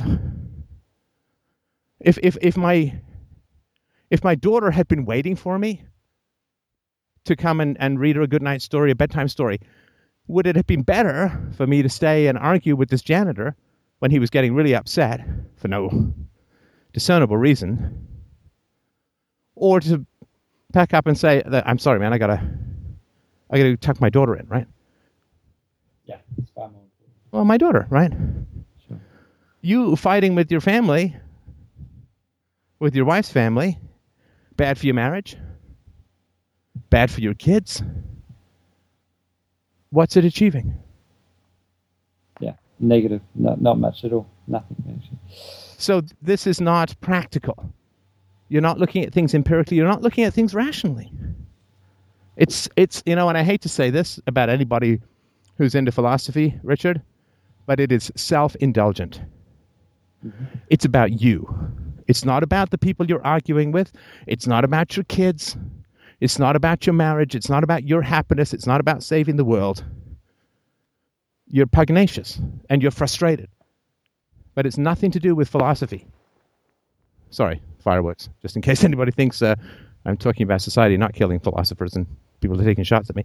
But um, it is it is self indulgent. You are like I get that you're passionately committed to the cause, but I get where Hannah's coming from when she says this is an expression of personal frustration rather than a commitment to a particular belief system. Mm. This is possibly just an expression of my frustration, exactly. Yeah, yeah, and you're turning people off philosophy, right? It's making you not as great a dad as you could be. I'm not saying you're bad, right? Obviously, Hannah is very positive about your parenting, which is great, and I, I believe her. But it's making you not as great a dad as you could be. It's not making you as great a husband as you could be. A- and it's not changing the fundamental structure of society in the Netherlands, right? not yet. Not quite. You know, six years of zero, maybe 6.1 will be 10,000, but I doubt it, right? Maybe a product that hasn't sold for six years and has alienated people from even wanting to talk about the product. Well, we I think we know what's going to happen in year seven, right? Not putting my money on it. Right. So was this? I, I know it's a big topic and all that, and uh, you know I can already sense the outraged and annoyed emails coming my way, but that's fine. That's that's that's the gig, right? But does this has this been helpful in in terms of at least a way of looking at it that might be helpful? Yeah, yeah, it's it's yeah, it has, it has. Um, yeah, I'm st- I'm still not certain that I'm I'm. I mean, I, it sort of leaves me with this dilemma that I I, I still feel that I have some purpose that I should be doing that I'm not not fulfilling. Um, well, okay, but I, I don't know exactly where you should go but I know you shouldn't be going this way. Yeah. Right? So why don't you try not mutilating yourself with pugnaciousness for a while and see how you feel? Right? Yeah. You know, like yeah. if, if you've got a blinding migraine and you say, and I'm not sure what I want to do with my life, I'll say, well, why don't we try not having a blinding migraine for a month or two or three or six or 12? And then I bet you it'll be pretty clear what will be more fun for you in life. But you can't plan for your life when you've got a raging toothache, other than my plan for my life is to get to a dentist, right? Yeah, sure. Right, but, yeah. So you've got this discontent that comes out of this pugnaciousness that comes out of whatever, right? And the reality is that if you don't have that for a while, what might like your life be like? You might find that you're pretty content. You might find that, that the discontent was simply trying to change people who wouldn't listen to reason and not listening to the empirical evidence that they weren't going to listen to reason. Maybe your life is a lot more satisfying than you think it is if you stop chasing rainbows off cliffs. Maybe. But don't prejudge that yet. I'd say cool your jets, cool your pugnaciousness and your opposition to that, which isn't changing anyone any, anyway, and see what your life is like afterwards. Mm. Know, maybe nothing needs to be fundamentally fixed. You just got to stop breaking things.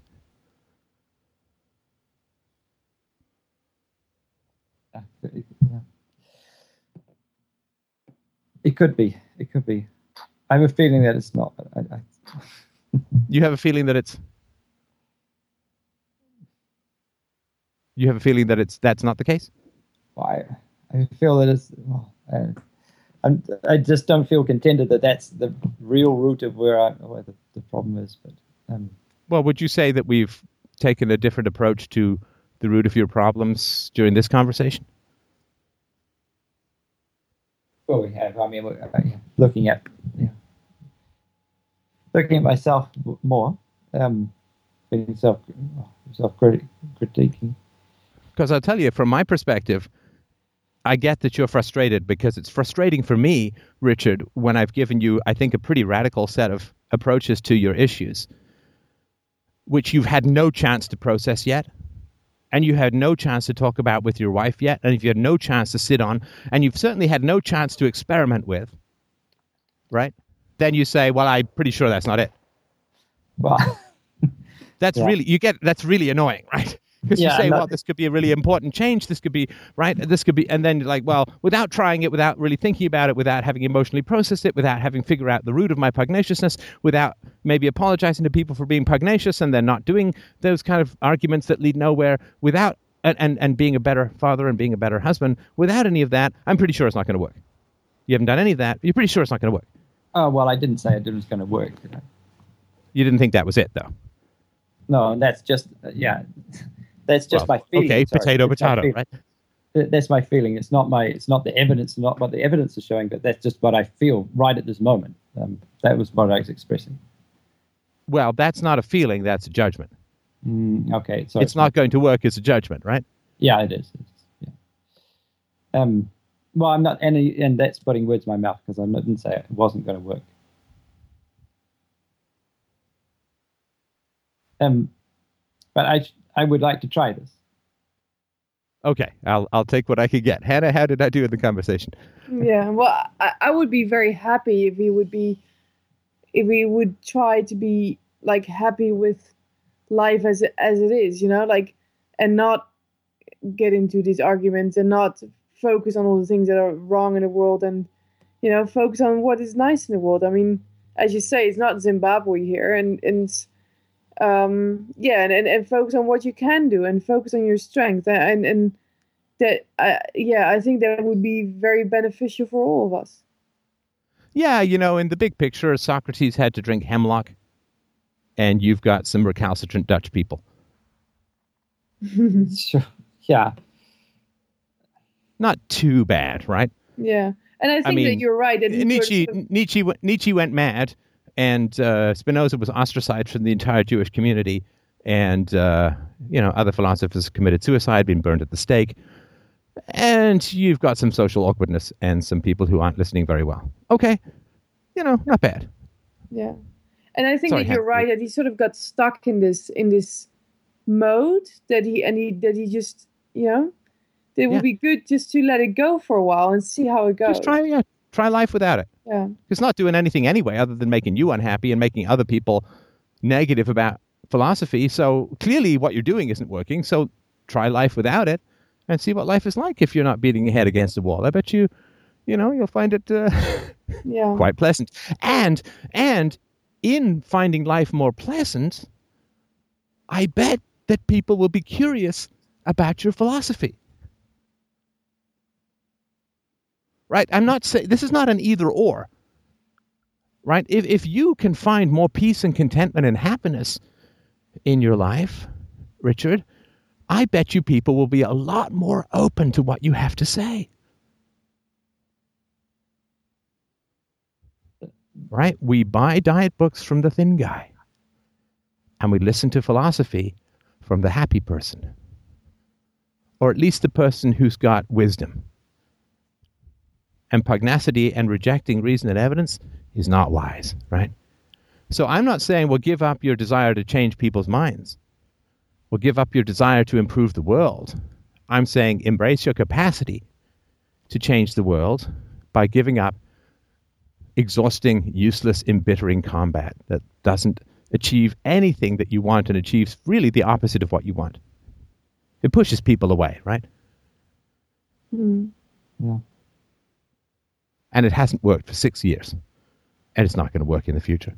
You're working against the cause that you claim you wish to serve, right? And that's what I mean by self indulgent. Mm. People are self indulgent when they say they have a goal and they refuse to measure and adjust their behavior relative to that goal. You have a goal to change people's minds. You're alienating people from yourself and from philosophy, and you're not changing your approach. That's what I mean by self indulgent. I don't mean you're self indulgent or a bad person, that particular aspect. And I, I have to do this with myself all the time. Please understand, I'm not preaching from some nirvana plane of perfection. You have to, oh, did I go too far? Is this okay? Uh, balance, you know, and all that it, it is a great challenge. Yeah, yeah, yeah. It is. Um, But do something different, right? I mean, for your kids, for your wife, for yourself, and for philosophy, do something different. You might be surprised how many people are open to what you have to say when you're not fighting them. Or maybe I just ran out of testosterone. I don't know. All right, can I move on to the next call? Will you guys Yeah. let us know how it goes? Yes, Yeah. we will. sure. Okay, at least at least send me a baby pic if you don't mind. I'll keep it private, but We will. all right. Thank you very Twenty much. fourth. Remember. All right, take care, guys. All the best. Bye bye. Okay. Thank you. Bye. All right, well, up next is Daniel. Daniel wrote in and said, I was fired from my job of nine years, and since then I've been going from one low paying entry level job to another. I have a useless degree, recently turned 30, and feel like I am stuck. How can I improve my situation? That's from Daniel. Hmm. All right. What happens with these low paying jobs? Um, it's just um, I was at this job for nine years. After seven years, I got promoted to a kind of supervisor position. I had that position for two years, then got fired, and then since then, you know, I've been basically starting over. And all the jobs I've had since then have been these low paying entry level jobs. And I just feel like I'm never going to move up, or um, if I do, it would take forever. Yeah, I think it's what Douglas Coupland calls McJobs. Yeah. Yeah. Well, um, why, why did you get fired? Um, kind of a long story. Like, I've, I've, like I was in that position for two years. Things are going okay. Then, right when we got this new manager, I made a mistake, and then since then, she pretty much thought I sucked, and then just looked for any excuse to write me up, and just wrote me up for all these nitpicky little things. So I kept messing up, and eventually they fired me over this little petty thing that isn't really particularly interesting. I don't know if you want me to get into the details. No, she she she got into your head, right? And and you Yeah. just stop wanting to go to work, stop wanting to go do a good job. Yeah, it's really tough when you when you sort of check out of a jobs in terms of its enjoyment. It's really tough to hang in there, right? Yeah. Yeah, no, I, I mean, I remember many, many, oh gosh, many, many years ago, uh, I worked uh, part time at a place, and they were selling something, and they said, "Oh, you can get it up and running in three months." And talk to the other guys, it's like, "Oh man, it's like two years, right?" And I was like, oh man, it pays for itself in three months, right? And the guys who installed it were saying, oh no, it takes like two years. And uh, like after that, I'm like, oh, I don't know. Either management doesn't know this, in which case it's a very dysfunctional organization, or management does know this, in which case, anyway. So yeah, it's tough once you once you sort of lose faith or or get set against uh, something or lose your enthusiasm. It's really tough to chug along, right? Yeah. Right. And uh, am I assu- I'm assuming then that the re- reference was a problem, right? From her, like there's other managers I used to work with that I got references from. Right. That I got along with. Right. Okay. So your references weren't bad. And did you apply for new jobs at a similar level to your last job? Yeah, I didn't get any of them. I applied at a lot of different places. I would get maybe one interview for every like hundred applications I send out. And I don't right. know. I feel like um, I kind of feel like getting the position I got was kind of a fluke. That um, I'm not really the type of person that would usually get promoted to a supervisor. Like I'm not really outgoing or anything, but I was there for a long time. So my managers knew me and they liked me and they gave me a chance. And I feel like starting over with other people that don't know me, they wouldn't give me the same chance to move up. And why do you think it ended up with you getting fired? Did you think that uh, something was going to change, or did you not? Because it's better to quit than be fired, right? Yeah, but I was making decent money there, and because I had done the position for two years, I didn't think I was going to keep messing up, and I just kind of hoped for the best. Right. Okay. And uh, how how intelligent would you say that you are? I'm intelligent. Like what? Top twenty percent? Top fifty percent? Um, off the top of your head. I mean, obviously, it's not scientific. Uh, I have no idea. I guess twenty, maybe. I don't know. I used to get among the highest grades in the classes I had. I was up, you know, top five or ten percentile, I think. Okay. Okay, so smart, right? Okay. All yeah. right. And what would an employer stand to gain from you? Like if you were if if you were going for a job with me, um, I know this is tough. It's ill defined, right? But but if you were going to a job with me, what would I like? Why would I hire you over the other hundred people who sent in resumes? That's the thing. It's like I I never know how to answer questions like that. Like I don't know what to say in interviews, and uh, I'm not good with first impressions, whether it's interviews or in real life. Right. Yeah, I don't know. But it's not about you when you go for a job interview. It's about what you can provide to the employer, right? Yeah. So what can you provide to an employer as to why that employer should like? It's not about. It's not like some trick. Like you just come across as smooth, right? Right? You, you, can have a monotone when you speak, but if you understand, like your, your job is to make more money for the employer that they spend on your wage, right? Then the uh, employer at least understands that, right? That then they get that you understand what it means to be employed, right? Yeah. You know, because people think, say, oh, I've got a job, so I'm getting a paycheck. It's like, no, you have a paycheck because you're providing value, right? Your your employer is not your boss; he's your customer now, he has his customers, and they're the people that he needs to satisfy so that he can sell his widgets and make money to pay you. And your boss, assuming you're not directly interfacing with customers, but even if you are, eventually it comes down to your boss is your customer. And just as your boss has to provide value to his customers, you have to provide value to your customer, who is your boss, right? Yeah. And so when it comes to why, you know, why why should someone hire you? I would assume it's because you can consistently make them the most money compared to the other 100 resumes. Now, if you don't believe that, then you need to find a way to believe that or stop trying to get those jobs, right? Yeah.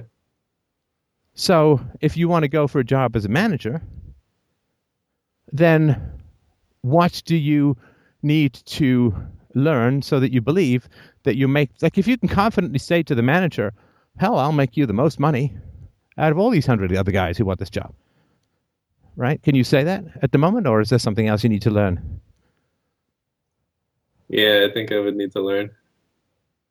Now, sure. you don't have to say, I'm going to make you Bill Gates style of money in the same way that Honda doesn't say, we have the same quality as a Ferrari, right? It's the best. Uh, I'm the best person at the price you're paying, right? Like if you can make someone a million dollars a year, then you can ask for $350,000 in salary. If you can make someone $10 million, you get it, right? But if you can only make someone $100,000, then you can make, you can maybe ask for 35 or 40,000, right? It sound, and it's not like they make 60,000, right? They got to provide the office and the computers and the insurance and all the crap, right? And they got to pay for the marketing and the sale. Uh, anyway, so so how much money do you think that your skill set can bring to an employer? What's the most money that an employer can make by hiring you? Yeah, I have no idea. Like, honestly, like, I never, like, I don't really know what I'm good at, and it's like I would be content either doing a job I liked, even if it's not the best paying job. But I thought by the time I reached 30, I'd either be doing something I liked or at least making good money, but I'm doing neither. No, but you're not. I don't think you're. Are you understanding what I'm saying? I feel like we're having two different conversations here. Yeah. Right? Because you're making it about what you like and what you want, right?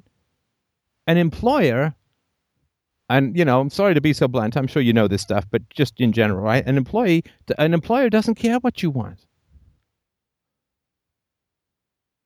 An employer is not there to make your life fulfilling or to give you a fun work environment or to give you the kind of money that you feel you deserve.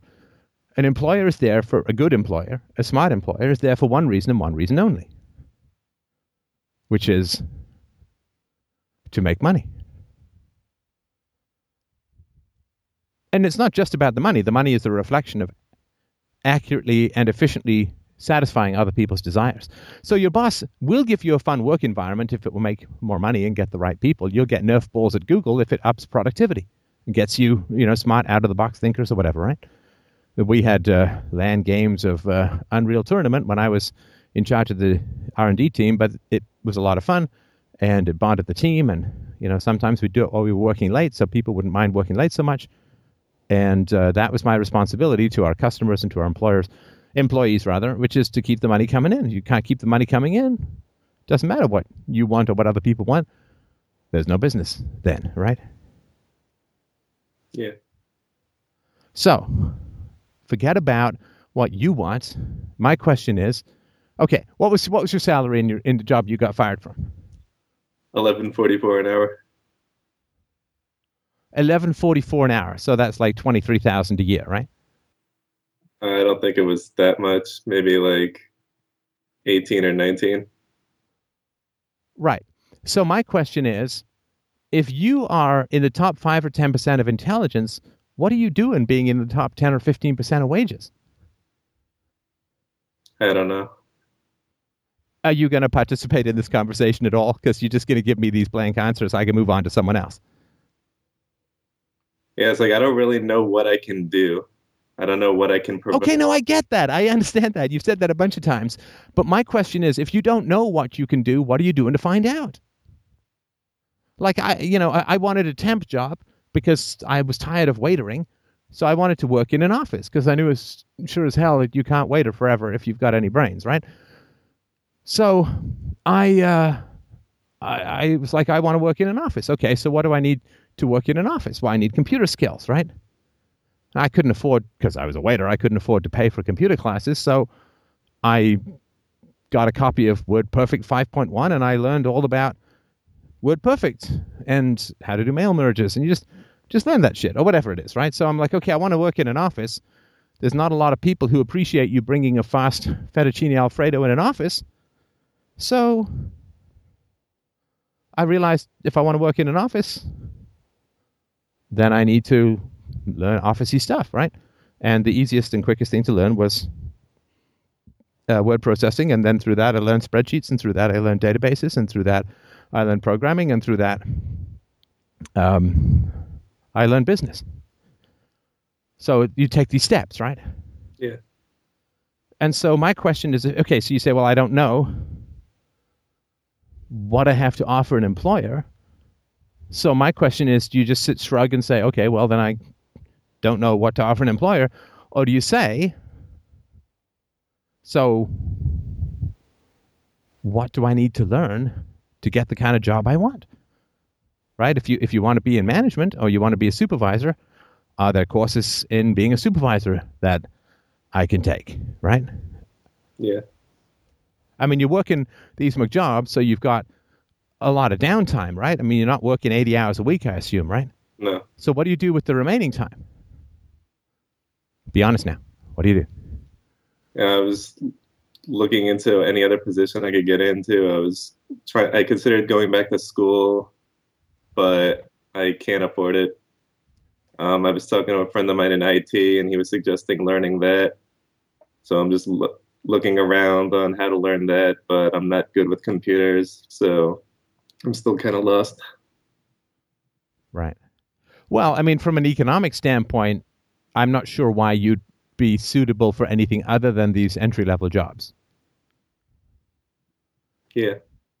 Right, because if you say, "Well, I'm not good with computers," well, you know, surgeons aren't very good at cutting people open until they become good at cutting people open, right? Yeah.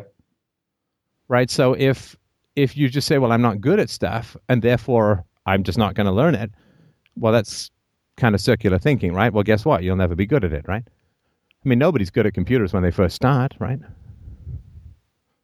Yeah, I guess I don't really know where to look to get started. What do you mean? I mean, I'll show you. So, if you want to learn how to program, is that right? Like he was saying, IT, you should learn how to program. Is that right? Yeah. Okay. Uh, well, um, have you tried learn how to program? Have you typed that into Google? Yeah. And what did you find? I was on the Robert Half website.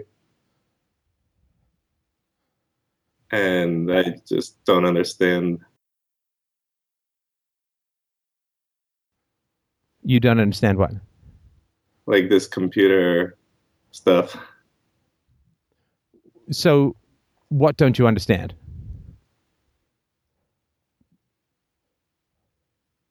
I don't know. I read into it. It just, I, I'm sorry. I just honestly don't know what I can do that I would like or be good at. Are you calling in for magic? right? Because you're calling and saying, "What can I do?" Right? So I'm making a bunch of suggestions, and I'm getting a bunch of non-answers, right? Yeah. So I'm not sure what I'm not sure what you what you expect from me. Like seriously, I'm not trying to be mean or anything. Like I genuinely don't know what. Like I'm saying, learn how to provide value, identify the skill sets in the industries you want to be a part of, and then go and learn stuff. And you're like, well, you know, I don't really know what value I can offer, and you know maybe IT, but I don't understand any introduction to coding or computers, and right. So so then you're going to have these low rent jobs. There's no magic, right? If you're not willing to buckle down, let me ask. Okay, let me ask you a couple other questions. Yeah. Do you play a lot of video games? No. Do you um, use any mind-altering substances? No. So, what do you do when you're not working? Do you read a lot of books? What do you do when you're not working? I watch a lot of movies. I write. And how many movies do you watch a week? I don't know, anywhere one to three.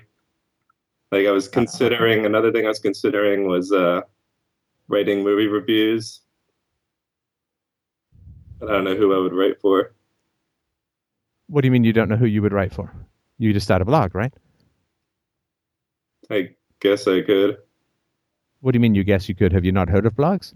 Yeah, it's just I don't know how I would make money off that. I don't know how. Well, well, but I mean, what is that? I mean, you've got time, and it doesn't hurt you to improve your writing skills, right? And it doesn't hurt you to to write a blog if you're passionate about that stuff. I mean, I started writing a blog uh, in 2005, freedomain.blogspot.com.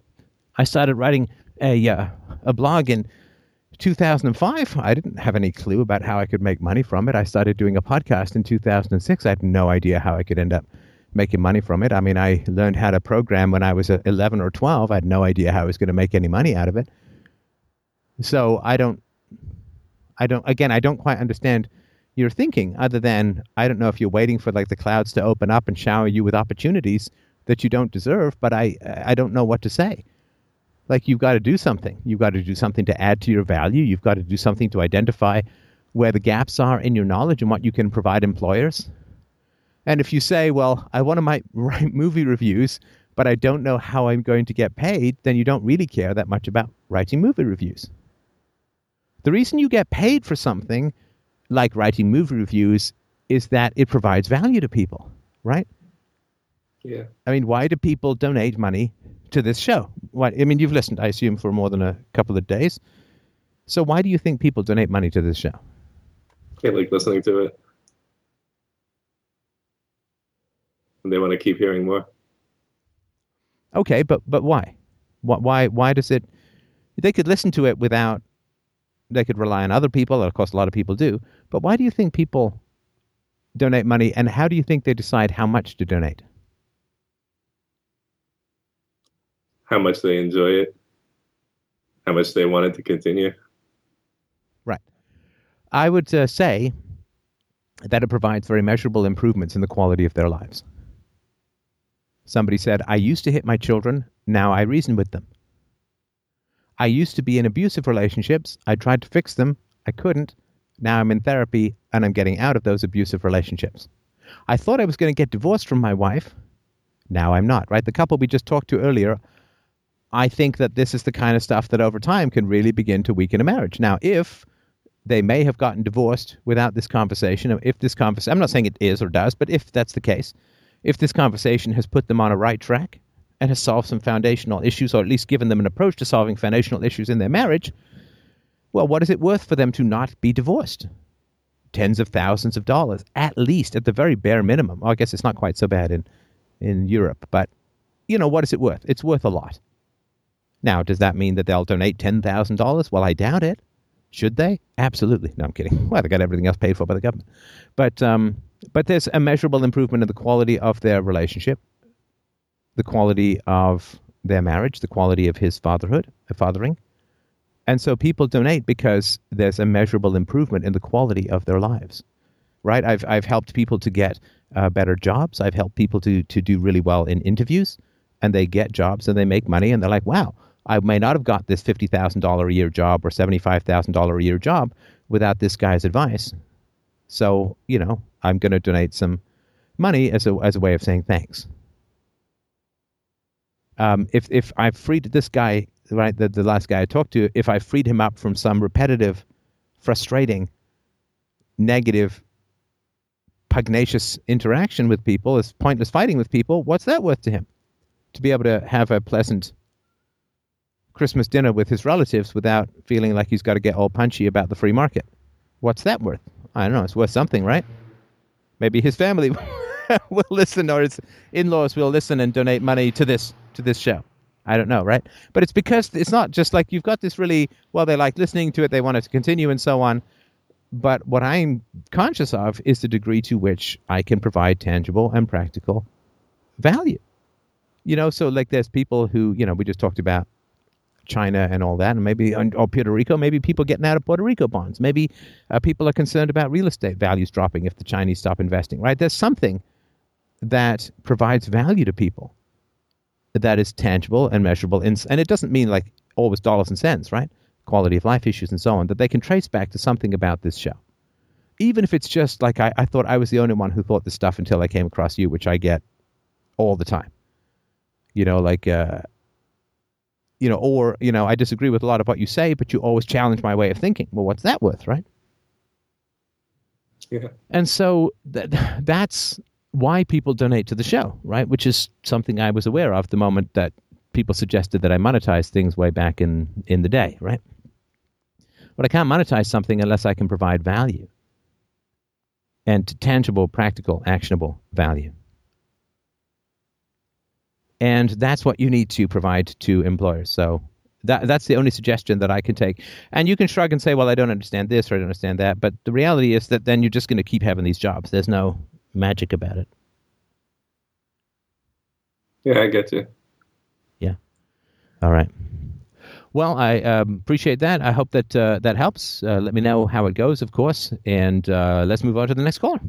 All right, thank you. I appreciate the time. Thanks, man. You're welcome. Yep. All right. Up next is Brian. Brian wrote in and said, Given that socially funded research is demonstrably the best method for advancing technology, and technology is the leading factor in improving the all over standard of living, how could removing the state not be viewed as detrimental to the progression of mankind? That's from Brian. All right. Brian. Hello. Challenging my capacity to maintain a lizard like blood pressure. Uh, so, Brian, thanks. Thanks. Uh, great comment. I appreciate you calling in. I'm glad to be here. All right.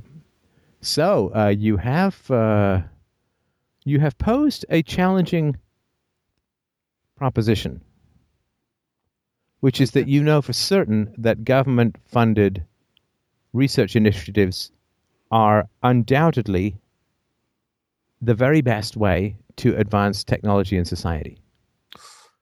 I don't know if I would go as far as say that. I would say that there's. Oh, oh, hang on, hang on. No, no, no. Listen, if if we don't understand each other at the beginning, let's let's let's deal with that right away. Okay. Let me go back. You said, given that socially funded research is demonstrably the best method for advancing technology. Yes. Okay, so I, did I not phrase that correctly when I rephrased it to you?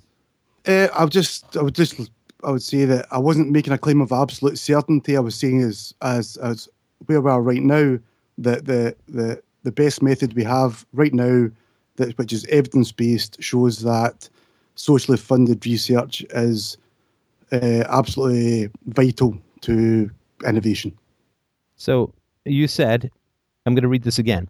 Given that socially funded research is demonstrably the best method for advancing technology, you didn't say arguably, you didn't say possibly or potentially or whatever. You said it is. Okay, That's no. an absolute statement. It's demonstrably, and not just in my view.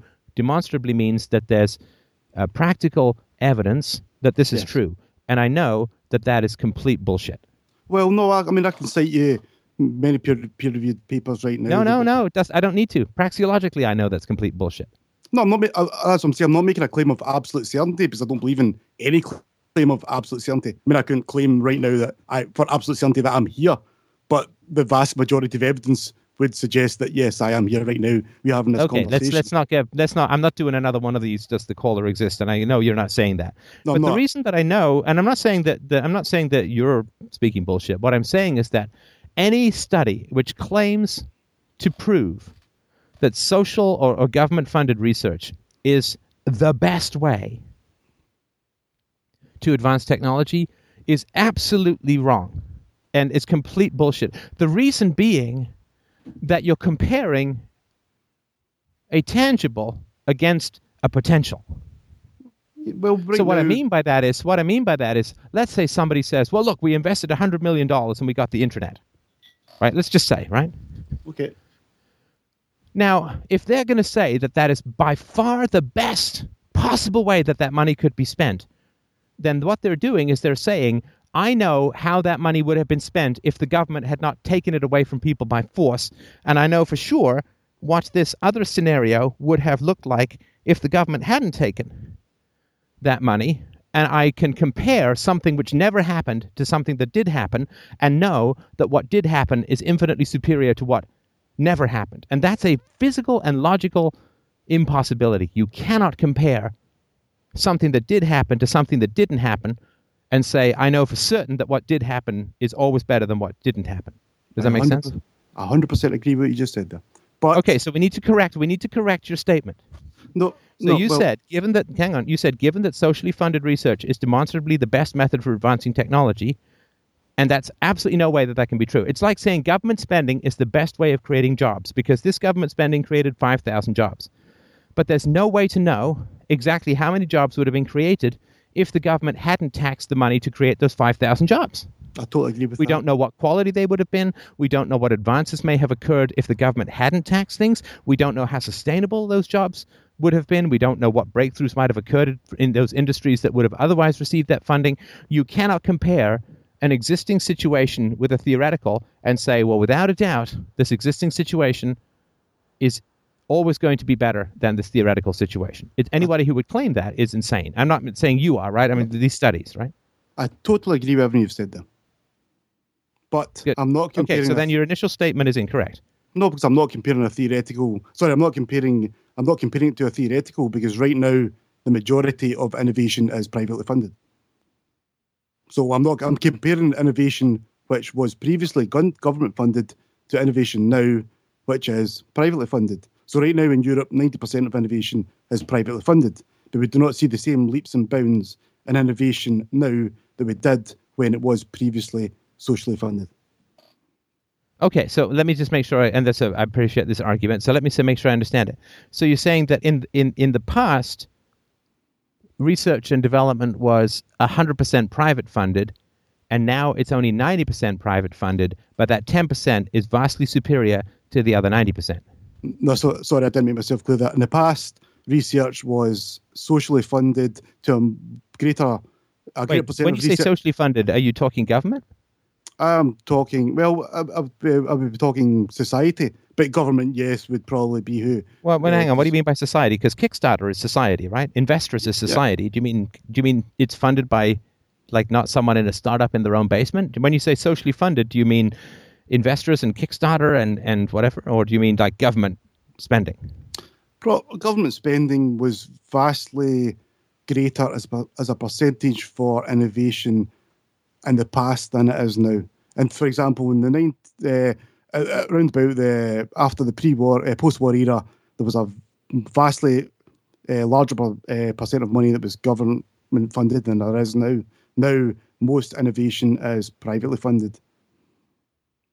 And are you saying that technology accelerated faster in the post Second World War period than it did, say, over the last 20 or 30 years with computers and the internet and cell phones and Bluetooth and um, GPS and, and all that kind of stuff? I mean, Well, consumer level GPS. Are you okay, saying well- that there was more technological innovation in the post war period than there is now? Well, GPS and internet were government funded. Well, no, not my GPS. I had to pay for it. No, but the GPS research, the research that led to GPS was a government innovation. The le- research that led to the internet was a government innovation. The research that led to computers was a socially funded, government funded innovation. So if we look Right. at Uh, but we don't we, we don't know whether if governments hadn't funded it and had left money in the hands of consumers and entrepreneurs that we wouldn't have computers that were 10 times better now. well, there's Right? a Just lot of because this came after this doesn't mean that this is the only way it could have happened or the best way that it could have happened. I totally agree with you, uh, but there's the evidence to suggest that. So, for example, Can you One give us the- a source uh, this 90% thing? I just we just want to check it out. I'm not doubting you. I just want to make sure I get the context. uh, HIT H I T T 2002. I'll give you the exact paper if you'd like. If you just give me two seconds, I'll pull it up. Um, sorry, I'm just. Bear with you, literally 10 seconds. no, it's okay. HITT 2002. I'm sure we can get that fairly. HIT Fairly 2002, uh, hit it all. Ireland, hit Camp Sexton, strategic entrepreneur, creating new mindset, Oxford, UK, published Blackwell. Um, but basically, what we see is uh, that um, that if you take if you take the greatest leaps in technology of the say, let's let's use the 20th century because obviously the 21st century is still in its infancy.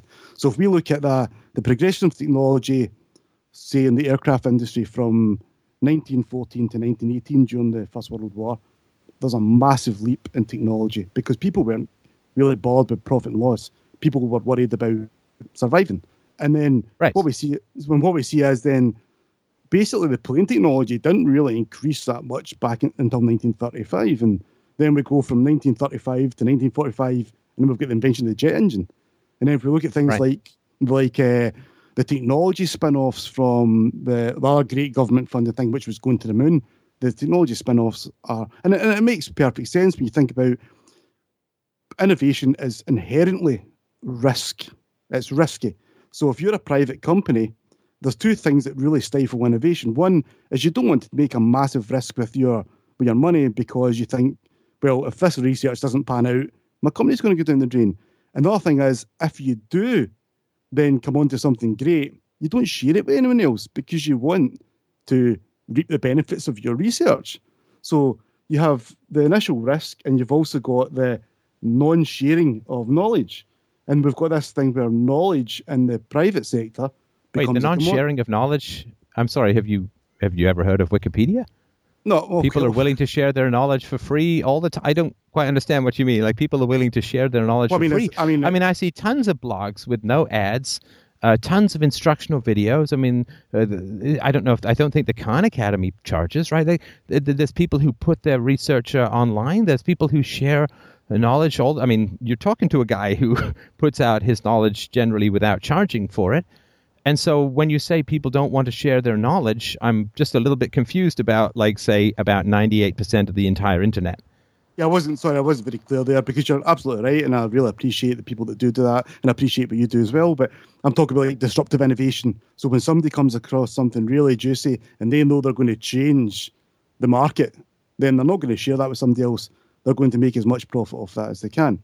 Not, not of course, yeah, yeah. So, so yeah, what? of course. If you if you if you come up with a uh, a particularly innovative uh, song, then you don't give it to other people before you record it yourself.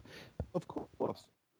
But what what happens is then, so say for example, you had a uh, a university funded research, which is what's happening in the United Kingdom right now, where where they don't have the the money to plough into this anymore because the government just doesn't spend on this. So what, instead of the government doing their own privately, sorry, their own funded research, not privately. They pay the universities to do it, then they share all the information, and then what will happen is the companies will come along and they'll say, okay, this works, that doesn't, they'll use the stuff that works. But the same amount of money is not going into it that previously went into it. So when you look okay, at so hang on, hang on a sec. Sorry, I just feel I want to really make sure we stay focused on the on the core issue that you brought up to begin with. So you say that people don't want to spend money on research and development because there's great risk, right? Because research and development very often fails. Is that That's fair true. to say? Well, I, I right, like yes. WD-40 is called WD-40 because it was the 40th try for them to get that particular compound going, right? And I think Thomas Edison had hundreds and hundreds of light bulb designs before he finally got one that worked, right? Yep. And so um, my question is, if the reason that private individuals don't want to risk their own money because research is so inherently risky and prone to failure. How does the government spending money on research solve that problem? In other words, isn't the government just funding a whole bunch of stuff that fails, which it shouldn't fund because uh, it's wasting a huge amount of money that otherwise might go into private stuff that, with more discretion, would have a greater chance of succeeding? Yeah, the government will the government will fund a lot of stuff that will fail undoubtedly, but they will might also find that gem like the jet engine. Or, no, no, no. I get it. I get it. I get it. But what I'm trying to point out is that it's easy to look at the scene, right? Well, the government spent money on this, and this produced economic value. I, I, and I don't think there's anyone who would doubt that. That certainly happens at times. But that's not the issue. Even if we take the moral aspect out, which we'll get to in a second, right? We're just looking at the practical aspect. But if the government spends a billion dollars on R&D, that's a billion dollars they have taken out of people's pockets, right? Yes. Now, that billion dollars taken out of people's pockets means that other stuff is not getting developed because some of the what the people would spend on is they'd invest it, they'd buy shares, they'd start companies, they'd explore other areas of um, research and growth and opportunity and so on. So the billion dollars that the government spends on particular kinds of research is a billion dollars that is taken out of people's pockets, which they then can't spend on other research. So you're saying that somehow are you saying that the government is better at deciding what to in other words when the government is spending other people's money that the government is really great at determining what should or shouldn't be a successful research project? Because if people in the government are really great at picking research projects that work, then they're complete morons for being in the government. Because if you have the capacity to ahead of time know which research is going to work, you should be an entrepreneur and make approximately 12 quadrillion dollars a year. Oh, and right? I, so the people in the government can't possibly. They would be much worse than entrepreneurs at figuring out which research is going to pay off and which which which research is not going to pay off. Because if they were as good as people in the private sector, they'd be head, they'd be investors, they'd be tech investors or, or med tech investors or whatever. They would be investors and they would do fantastically well. So, by definition, almost like axiologically, the people who are in the government must be way worse at spending research dollars than people in the private sector. I would say that they were actually equally, but what, what it comes down to is that the money. No, does... no, you can't say that. No, no. Well, what I'm because if they were, hmm. if I'm equally good at picking science investments as people in the government, then I would quit and do that as my job no, and no, make a fortune. No, because it doesn't come down. What it comes down to is that the money needs to be spent. Now, the people in the private sector are what? weary. That's right. no, no. That's not a rebuttal to right. my argument. No, no, no, no. But we, um, you've not, you've not let me finish. Right. So what I'm saying is, it's for. It's not as if the government throw away a million dollars in R and D and get none back. What happens is that they develop things and they get money back off what they develop. Now, the private sector are inherent that there's a risk there that they do not want to spend the money. So what happens is that they might weigh up what should be spent on better on the government. I'm not going to disagree with that. But while doing so, they don't invest to the same level that the government's going to do. And of course they don't. Of, look, no. you, if you're going to look, of course they don't, because if you're a private company and you can offload the costs of your R and D on the helpless taxpayer, of course you're going to. Exactly. And then when you do that, but that's that's because the system exists. That's not because the government's better at it. It's just that you can screw other people through taxes and not have to pay the cost directly yourself. So why are all the great inventions government funded and not privately funded? Because the, the government goes out and funds it, they do the inventions, they take the risk. Some are disastrous, some pay off, and out, out that we get jet engines and planes and computers. No, no, and... I get that. You, but okay, I'm, I'm going to make this argument once more, Brian. Otherwise, I'm going to just have to move on because you just keep repeating the same thing as if I hadn't said anything. Yes, let's just say you're right. I don't know. I haven't researched it, and um, the 90% figure isn't in the study that you quoted. But anyway, um, let's say that you're right, 100% right. I don't mind. That's fine. You're 100% right that it was government spending in World War II that gave us the jet engine, right? Yes. Okay. My point is that the government spent billions and billions and billions and billions and billions of dollars to develop a jet engine. Yep. What was not developed because the government stole all that money from people and spent it on stuff the government wanted to spend on, which didn't have anything to do with the good of the people or the happiness of industry or the productivity of the dollar. It had to do with buying votes, buying allegiance, making themselves look good, winning a war, whatever it was, right? Well, well, I mean, yes, we got Tang out of going to the moon. Yes, we did. But get, of the yeah, tens yeah. of billions of dollars spent going to the moon, what was not developed? Well, the, because the, all of that money was taken out of the economy and shoveled at the delivery of some fucking moon rocks to a museum. Well, not really, because the the, the, the, the byproducts going to the moon is the whole the whole way your traffic uh, sorry whole uh, aircraft autopilot systems are based on going to the moon. So when we go into the air now and we've got the. You're not just much... doing this again, are you? We just had this conversation. No, no, but, you're, you're not. I've like, already look, Brian, Brian. I've already admitted, and if you if you do this again, I'm just going to have to move on. I'm sorry to give you this uh, just reality, because we already agree. I said, it, let's say the government did do this. Well, the government produced something else. I get that. What is missing? What is missing is all the things that would have been developed if the government didn't take that money from force by people from people.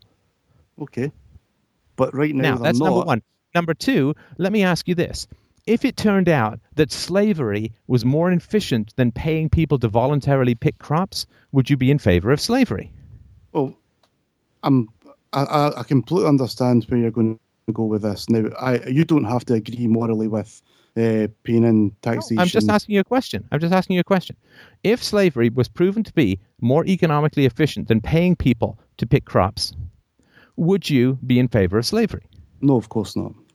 Okay, so it, to me, even if you even if we accept that your argument is perfectly true and the government is more efficient at picking research and development projects, even though they could make a billion times more money in the private sector, somehow they just prefer to be a government bureaucrat sitting on their loathsome, spotty behinds, ordering scientists around with money.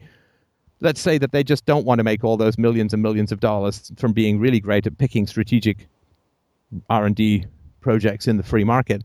Um, even if we accept all of that, even if we say that this miracle is somehow true, that what the government forces people to do is way, way more efficient than what they would have chosen otherwise, it doesn't matter. Because the fact that they're stealing the money to do it is the only thing that matters. Now, I happen to believe that the stealing of the money makes things very inefficient, but the efficiency or inefficiency of it doesn't matter at all. Well, that's not. I mean, I can't argue with that. If you believe that, I mean, if you if you I mean, if I believe that, no, if you felt, this, is, this is not this is not me like clicking my heels three times and wanting to get back to Kansas. Do you not think that the government takes money from people by force? Uh, not everybody, no. And people you mean there's some people who would voluntarily choose to give money to the government? No, who would voluntarily choose to be part of a state?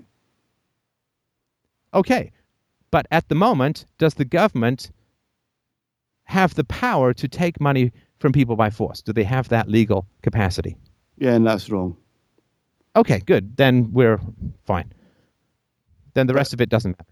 No, well, it does matter because I'm not talking about the government per se. I'm talking about socially funded research where we take out the idea of profit and loss, where we share knowledge, where knowledge isn't a commodity, where knowledge is shared together for the greater good of society. So I'm not really, the government is just right now who redistributes the money and get into a philosophical argument of whether the government is, is correct to do that. I'm not interested in that because I can, if I agree and I want to be part of the state and you don't, then I mean, I can't. If you don't want to be part of the state, then that's completely up to you, and you should be free not to be part of the state. Obviously, you, you then can't reap the benefits of the state, but if that's your choice, then that's completely up to you. So not, that's not something I can argue with. Uh, but what I'm talking about, research or innovation or funded research is funded without the idea of making profit, then that becomes more effective than thinking about only going to invest in research as long as I'm going to get money back from it. Because you never know what's going to come around the corner with the next great innovation.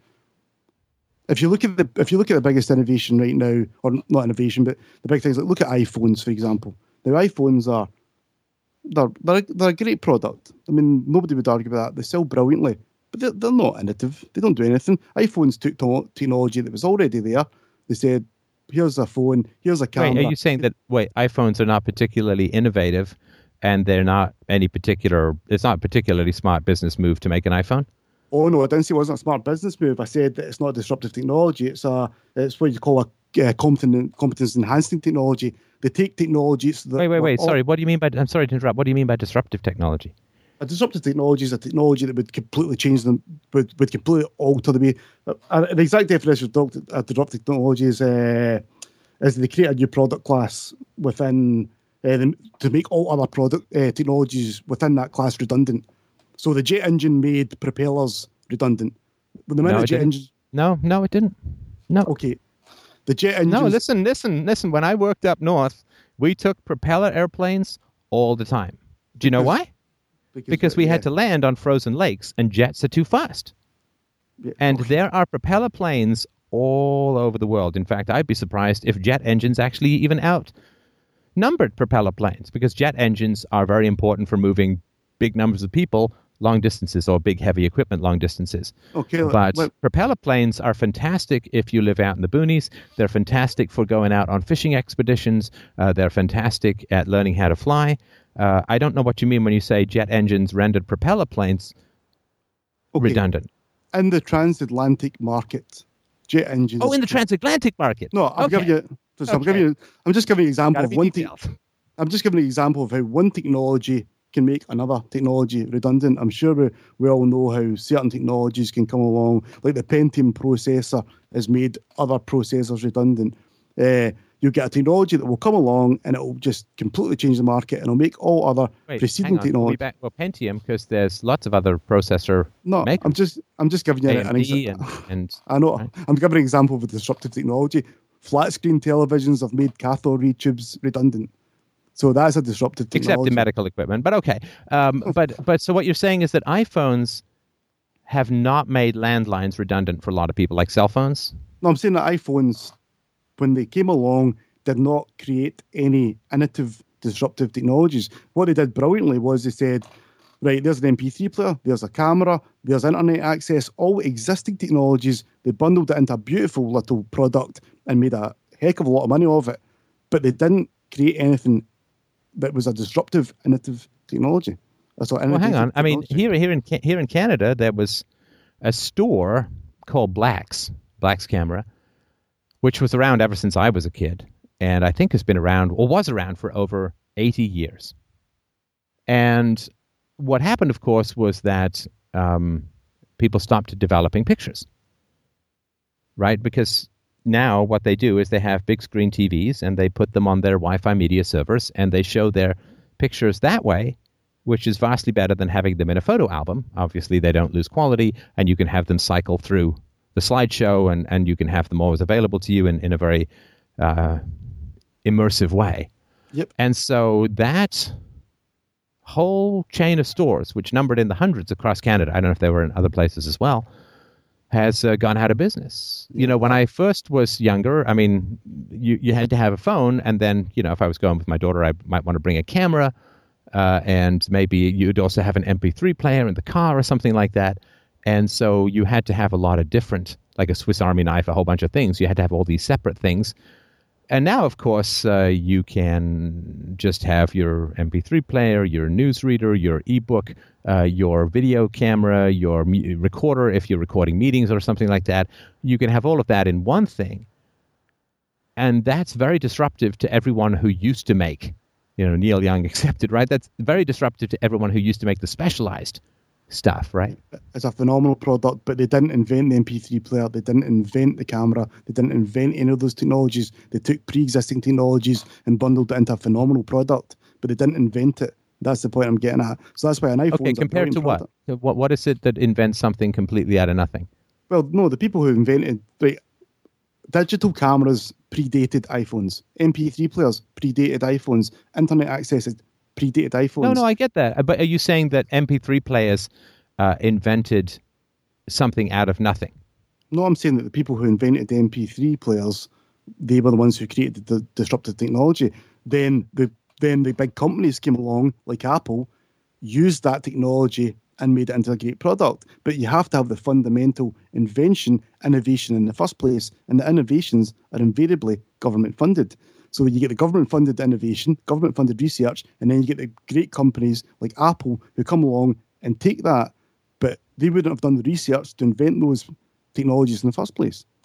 Oh, okay. So what you're saying is that an MP3 player came out of government technology. Well, well, it did because it was out a microchip, which was out of government technology. But that's, I mean, I don't want to get into that. Like MP3 technology started in Germany in 1987. Yeah, but it's based I'm not even going to try and pronounce. They, they started a research program for coding music with the high quality and low bit rate sampling at its institute. Yeah. The project was controlled by an expert in mathematics and electronics. Karlheinz Brandenburg. Based upon his 10 year long experience in music compression, he invented MP3 players. He completed the project in less than two years. So that came out of a private company. No, of course not. But the, but the technology that was based on was publicly funded. I mean, I know that's. Oh yeah, no, you know what? Uh, you're right because it's true. Because when they delivered the MP3 players to the stores, they used government roads, and therefore the government is responsible for MP3 playing. Oh. Anyway, I feel like we've exhausted the, the limits of the discussion. I certainly do appreciate the, the conversation, though. It's always stimulating. I just come back to the, I think that there's interesting praxeological or economic arguments, but I think most fundamentally it's just about the ethics. You know, I mean, uh, I don't care if the government thinks they know who I should date. Uh, I'm going to ask my own women out. So can I appreciate that. Uh, can I ask you one more thing? Can I ask sure. you one more thing, right? So, and I, and I, to, I totally agree with you in this. So, I think that, for example, if I, say for example, you've got two percent of society, and one percent. What? You see, you've got two halves of society. A certain percent wants to remain part of the state voluntarily, and a certain percent wants to leave the state. Now, I totally, I, I totally accept your right to leave the state, and I would say that that you would set up a certain part of the country and let people go live there completely free. But there still has to be the fundamental. I mean, you can't leave the state and st- and the point you're making there is you can't leave the state and still reap the benefits of the society. So I'm not talking. I, mean, I don't want to get into the details. You can't use roads or blah, but the state has actually set up the society we live in. So say, so say they were to to take a part of Canada and chop it up and say, right, whoever wants to go live there for free is more than happy to go and live there for free. Uh, but you're still not going to be able to access things that have been socially funded. So how, how, how'd you get around that problem? I'm not sure what you mean. I wouldn't be able to access things that have been socially funded. Like what? Well, how, how can you how could you say I don't want to be part of the state anymore? I don't want to pay tax anymore, but I want to reap the benefits of the infrastructure that's been put together. No, no, no. I, am not asking you to restate exactly what you said. What I'm asking you is, let's say that the Province Ontario becomes uh, Ancapistan, right, becomes a an anarcho-capitalist society, right? Yeah. And so, what are you talking about in terms of benefits, right? So the roads are all privatized, and everything's privatized, and, and all that. And uh, what uh, what are you talking about in terms of benefits that I would not be able to access? But how would you be able to? But you're able to set up there. You'd have to set up somewhere that wasn't built in social infrastructure. You couldn't say we're going to have, but you can't turn around and say that we're going to take this part. Are you saying you can't privatize things? I don't understand what you mean.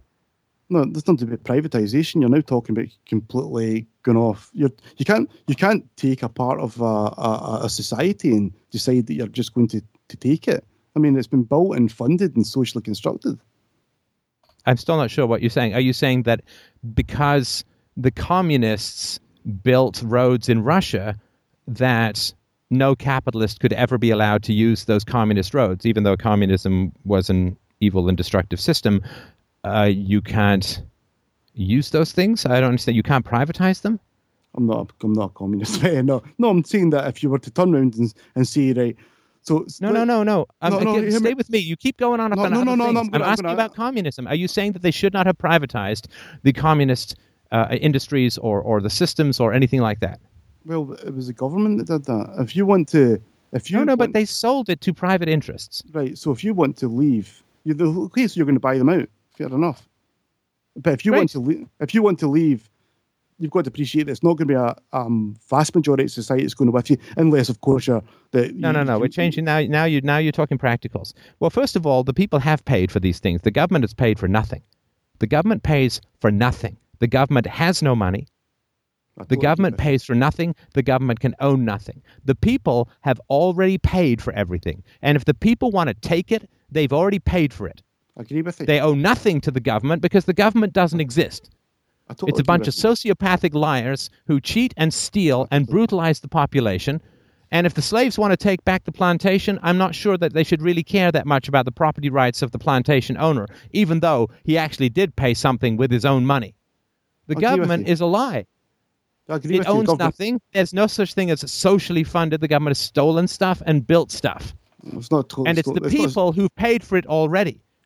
Yeah, the people. Yeah. So if the people want to contribute and live, I mean, the minute the minute you go by the individual, the minute you go by the one, then you're you're constructing a society. Whether it's your family, your family, your close friends, you're already starting to construct construct a society where we live together. I mean, we have to realise that if we're going to share an area, that we do have to come together and work together and have things like laws where we're, I'm not going to drive about 150 miles an hour because even though I would think I might like driving fast, I'm going to be putting other folk in danger, and then my rights are Wait, how do you know that? I mean, that's the, the Autobahn in, in Germany where accident rates are very low. There's no speed limit. Yeah, there are there are roads in in uh, Holland where they've gotten rid of all road signs, uh, all speed limits, all speed bumps, all lanes, and accident rates have dropped enormously. I don't know what the best way to organize society is, and you don't either. You don't know if you need laws uh, the way that they're currently constituted. You don't know if people can or cannot be allowed to drive 150 miles an hour. I have no idea, and neither do you. That's why we need a free society. Well, you're right. I don't I mean I'm not going to claim to know all these things. I mean, what we have to do is we actually have to sit down and discuss things and work out together how we want to live and cooperate with each exactly. other. Exactly. Wonderful. And we should do that through negotiation and peaceful means, not through people grabbing control of the massive guns of the state and training them on everyone else to get them to obey. That is not working together. That's working together like uh, slaves or entrepreneurs. It's just not the way that that relationship works. All right. I've got one more call to go through. So I got, you asked me a last question. I'm going to have to move on, but I really appreciate the call, Brian. Thanks uh, Thank so much. very much. And Mike, who's up last? All right, last on the show. Wow, we're saying that two shows in a row. I'm telling you, working on it, baby. Last on the show today is Taiwan. He wrote in and said, When starting a relationship with someone that you know you Hey, Max, want to we're have going. with, What Oh. the? we can still hear you, Brian. We're gonna use that government-funded mute button. Okay. Um, when starting, Mike, it's my job to go with the listeners. We talked about this. I I am I, I am trained. I have the armband. Just kidding. Go ahead. right. Taiwan wrote in and said, When starting a relationship with someone that you know you want to have kids with, which aspect do you think is more important over the other? The aspect of procreation and the continuation of the human species that will hopefully result in the generational changes in intelligence, being more peaceful, having empathy, and so on? Or the aspect of compatible personalities between you and the person you are dating? Do you think that if your personality doesn't mesh with the other person, at least in a nice and homogenous manner, will it it create an environment that will negatively affect the child, even if both parents are dedicated to peaceful parenting? The reason why I'm asking is I recently started dating a woman who I think will be a good parent for various reasons. Perhaps I could be wrong about this, but I ran into some potential red flags that I think might become problematic during the post child rearing phase of life. What do you think is a good approach for drawing the line between satisfying own selfish desires versus satisfying the evolutionary biological imperative of creating more, smarter, and peaceful generation of kids? What is your personal experience when you met your partner? Can you share your thoughts about where you drew the line for yourself? That's from Taiwan. Hmm. What are the red flags? Forget about me. What are, what are the red flags? Hello. Uh, well, I'll start with the red flags, I guess. Um, so Yeah. when I first uh, started when, on our first date, um, the first thing I noticed was um, she I was her body language, obviously, and the, when I looked at how she was walking towards me, she had like a scrouched back and just looking down, and then you know she looked very shy. And I immediately thought that you know this is someone that I'm not I'm gonna have a little trouble, uh, you know, being spontaneous with, and then just um, because of just because of the body language, and um, it, it- basically limits my uh, ability to be you know in the moment and the spontaneous because I'm con- going to be consciously thinking about her body language. I think. So why are you interested in a? I'm not saying you shouldn't be. I'm just curious. Then, why are you interested in a relationship with this woman? Yes. No, why are you interested in a Oh, relationship why, with this woman? why am I? Um,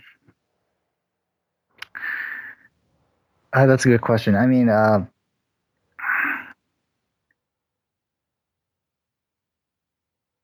I guess the the the reason is um, I want to find a, a life partner that I can have spend spend my life with, and um, raising children is is uh, is also a priority in me. So. Not not answering the question. Sorry, you're not answering the question. why do you want this job? Well, I'd like some money. It's like, why do you want this job? Not why do you want a job? Not why do you want a partner? But why do you want this woman? Well, okay. In the why why do I want one? Well, I no, think no, uh, not one. Not not. Why- why not- do not why do you want a woman? Why do you want this woman? this woman. Okay, so I guess to answer that, uh, I think when I when I during the date when I asked her the question, you know, what was her what was your childhood like? You know, um, she didn't she didn't like freak out or shriek shrieking hard and then just run away from the restaurant. And that that I've had in the past bad experiences when I asked that question. Right. And so that's uh, that's one reason that I can think of because I think she um, values um, the the importance of uh, those kind of questions. Okay, so she didn't freak out when you asked her about her childhood. And what else? Uh, it's it's really hard to tell because I've only been in, with a couple of dates with her, and still trying to get her get to know her. So I, I Okay, what if I told? What if? uh, Hang on. What if I told you that you know everything there is to know about her already? Um, really? Yeah, really.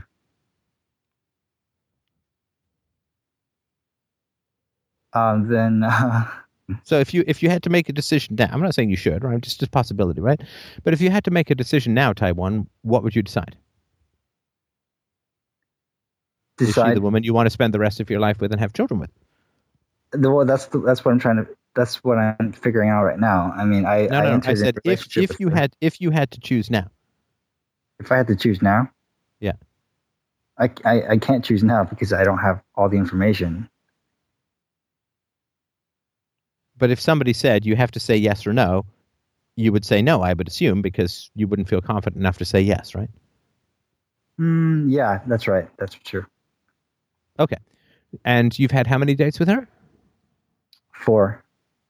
Four dates. And each date lasts what, two or three hours?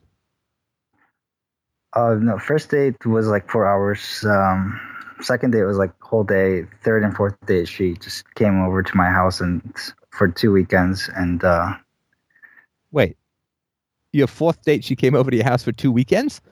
Yes. That seems like more than a date. Uh, no, it was just it was just a date. I mean, nothing happened. So. But she came over. Did she come over for the whole weekend? Yeah, yeah. I I asked her if she want if she wanted to. So she slept over. Yeah. In a different bed. Yes, in a different bed. So she slept at your house on your third date or fourth date? Third date. So on your third date, she sleeps over at your house, and did not. But but did you didn't have any sex? I you saying right? Yeah, yeah, that's right. Okay, do not marry this woman. In my humble opinion, that's all I need to know. R- really? Why? Why do you say that? I'm just curious.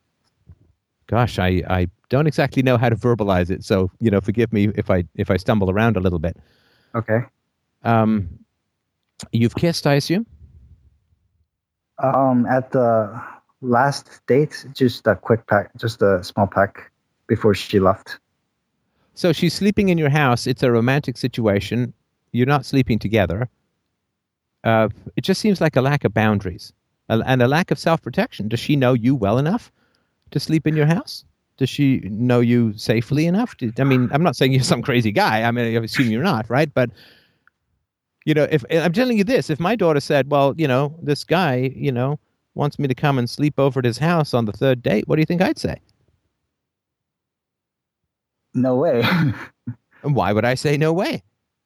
Because there's no way you can know someone that well before you do something like that.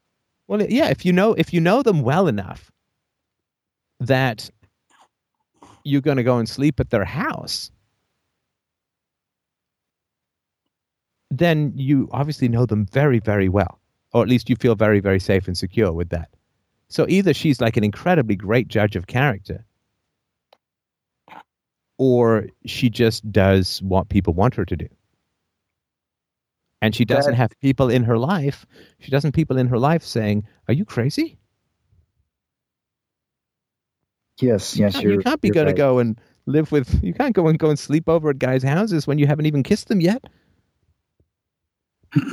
right that's a, that does sound a little off now that you it's crazy it like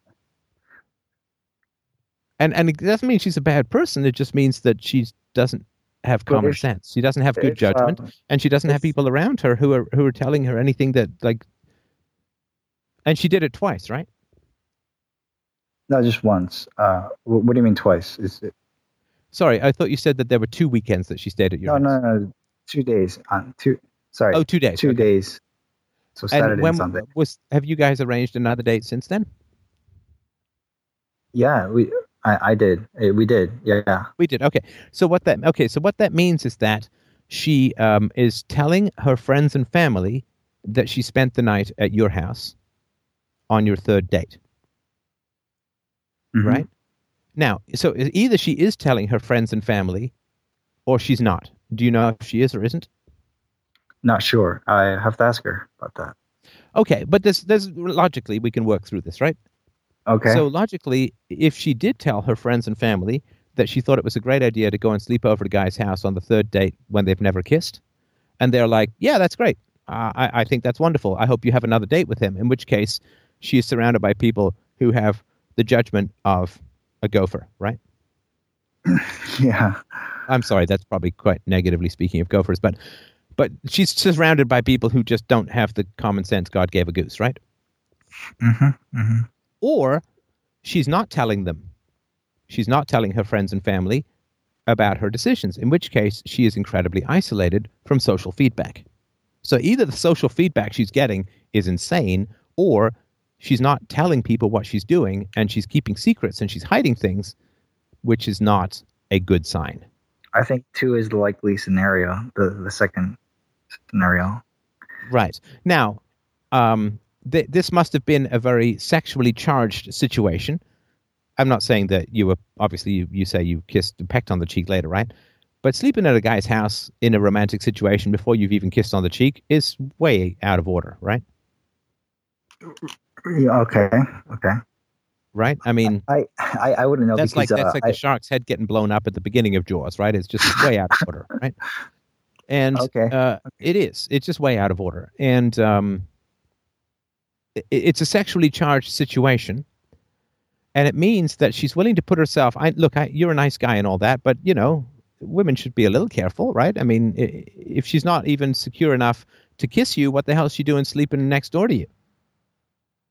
If she Um, like, I, actually, I did ask her about that because that kind of worried me. Because uh, on our second date, I asked her. Uh, we met at a park, and you know, weren't you worried about coming to see me, like driving like two hours just to see me? And um, she's like, um, well, yeah. And, in our first date, I, I was worried, so that's why I picked the public place.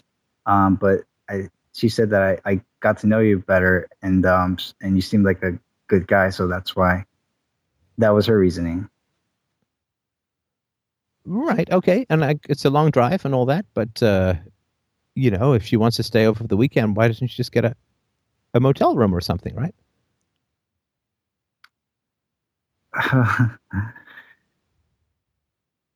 right. Yeah. That that, that should have. Okay.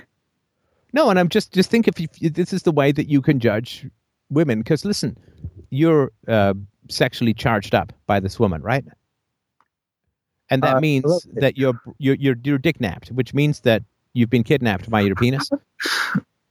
No, and Uh, I, look, there's nothing. Look, I, I've often wondered, like just just between you and me and everyone else, right? So, Tom, I've often wondered, like, why do women think that men are dumb? You know, I- I- you, you look around, you look around the world, and not a lot of tit imprints on the genius of the species, right? I mean, this that there's most of the stuff that women use and, and love uh, invented by men. So why do women think that men are idiots? And I, I, I think I finally figured it out. okay. What what is the answer? The answer is that when we're around women, we kind of are.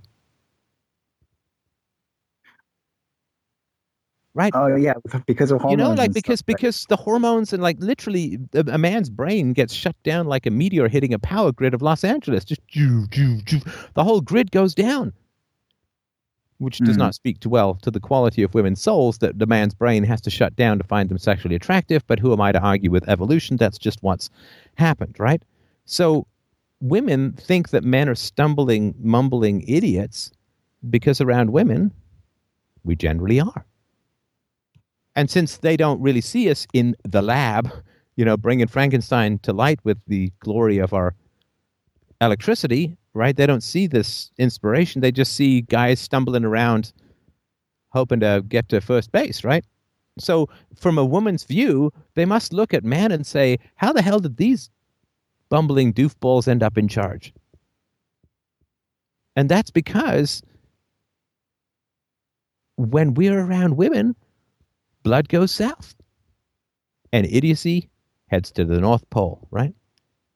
And it just this is just a complete hmm. tangent, right? I just sort of wanted to point out that I Yeah. finally figured out why women think that we're such idiots because they see us when we're attracted to them, and that's what we look like, and I can't blame them for that, Gotcha. I can't either.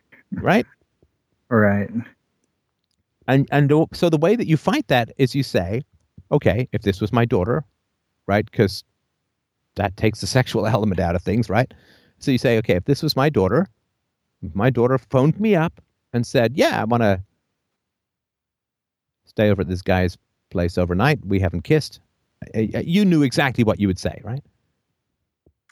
Yeah, definitely, definitely. Right, but but your penis is like whoa, egg proximity. Can we get an egg under some covers? I mean, that's how they bake. I think I'm not sure, but if we can get some egg under some covers nearby, we might get access to that egg later. I I feel like uh, my. I'm, I feel like I'm, I kind of have this desire to rationalize my way out of out of what you said. Of course to me. you do. Yeah, yeah. No, listen, your sperm is saying like, don't listen to that bald motherfucker on the internet. we want some eggs. Get us some eggs. Get us some eggs. We want to make some more sperm in about 20 years. So get us some eggs. Don't listen to this guy. He's cock blocking you, and just stay stay away. Right. Let's say let's say it was an elderly, overweight Scottish man. No, no way, no way. You've met a few times, and he's like, "Oh, I'd love to sleep in the next room. Arr, and I like haggis and broccoli for breakfast." Right? I mean, yeah. you would be like, "Dude, you know, seriously, no, come on." Right? But now you're like it is dick napped, right? It so it's like, yeah, that's legit. Sounds great. Egg proximity, I'm down. Old farty Scottish guy, I'm not down. Eggs, I'm down. Hmm. Hmm. Well, I before, hang my, before the, hang my kilt. Sorry. Before before the date, like I, I watched uh, your video about um, marriage and relationships. Uh, it, it's it's the one where you filmed outside, like in a park, in front of all these trees or something. Yeah, yeah and um, like I immediately we immediately talked about you know what we wanted in relationships, like, and we both want same goals, like having kids and then um, getting married in the future, and and so it was very serious going in, and uh, I feel like that seriousness aspect is what um, well I'm, I'm not saying like what she chose to do, like sleeping over, was a good idea. But I'm saying like that may have uh, think that it was okay, you know. Yeah, well, I mean, so the fact that you don't want to have kids, okay, okay, that narrows it down to you and approximately 98% of the rest of the humanity, right? that's true, yeah. Want to get married? Okay, maybe 96%, right? I mean, that's not two legs, ten toes, you know? I mean, let's keep whittling it down here, right? One nose. Yeah, okay. Unless you're into more. So oh. this is not, you know, this is not a big filter, right? Carbon based, breathes oxygen, has pulse, right? I mean, this is not not hmm. the most discriminatory approach to things, right?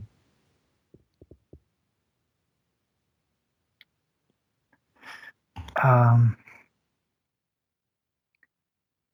Well, you know, asking like specific questions about you know their past and um, just showing the other person, you know, like virtues like honesty and stuff, that uh, can also serve as filter, right? Oh yeah, listen, I, I get no, I get all of that. I get all of that, and and all you're trying to do is get your penis closer to the eggs by okay. throwing up a smokescreen of bullshit to me, right? Okay, if we throw the bullshit at Steph, can I slither closer to the eggs? Is that okay? Can we do that? Can I squirt? Can I go? Right? And I get that. And look, I mean, you obviously you can do whatever the hell you want. I'm just giving you my opinion, right? Right. And my opinion is that if this woman is saying what she's doing with you, and people aren't saying, "What the hell are you doing? Are you crazy?" Then either people around her have bad advice, or she's hiding what she's doing from people. That's not good signs.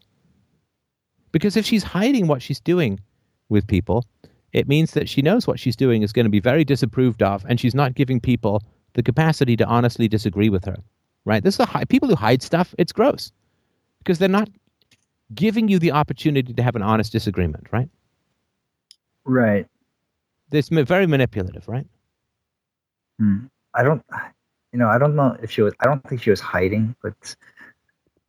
What do you mean? I don't know. She's gone for a night she's not sleeping at home for a night.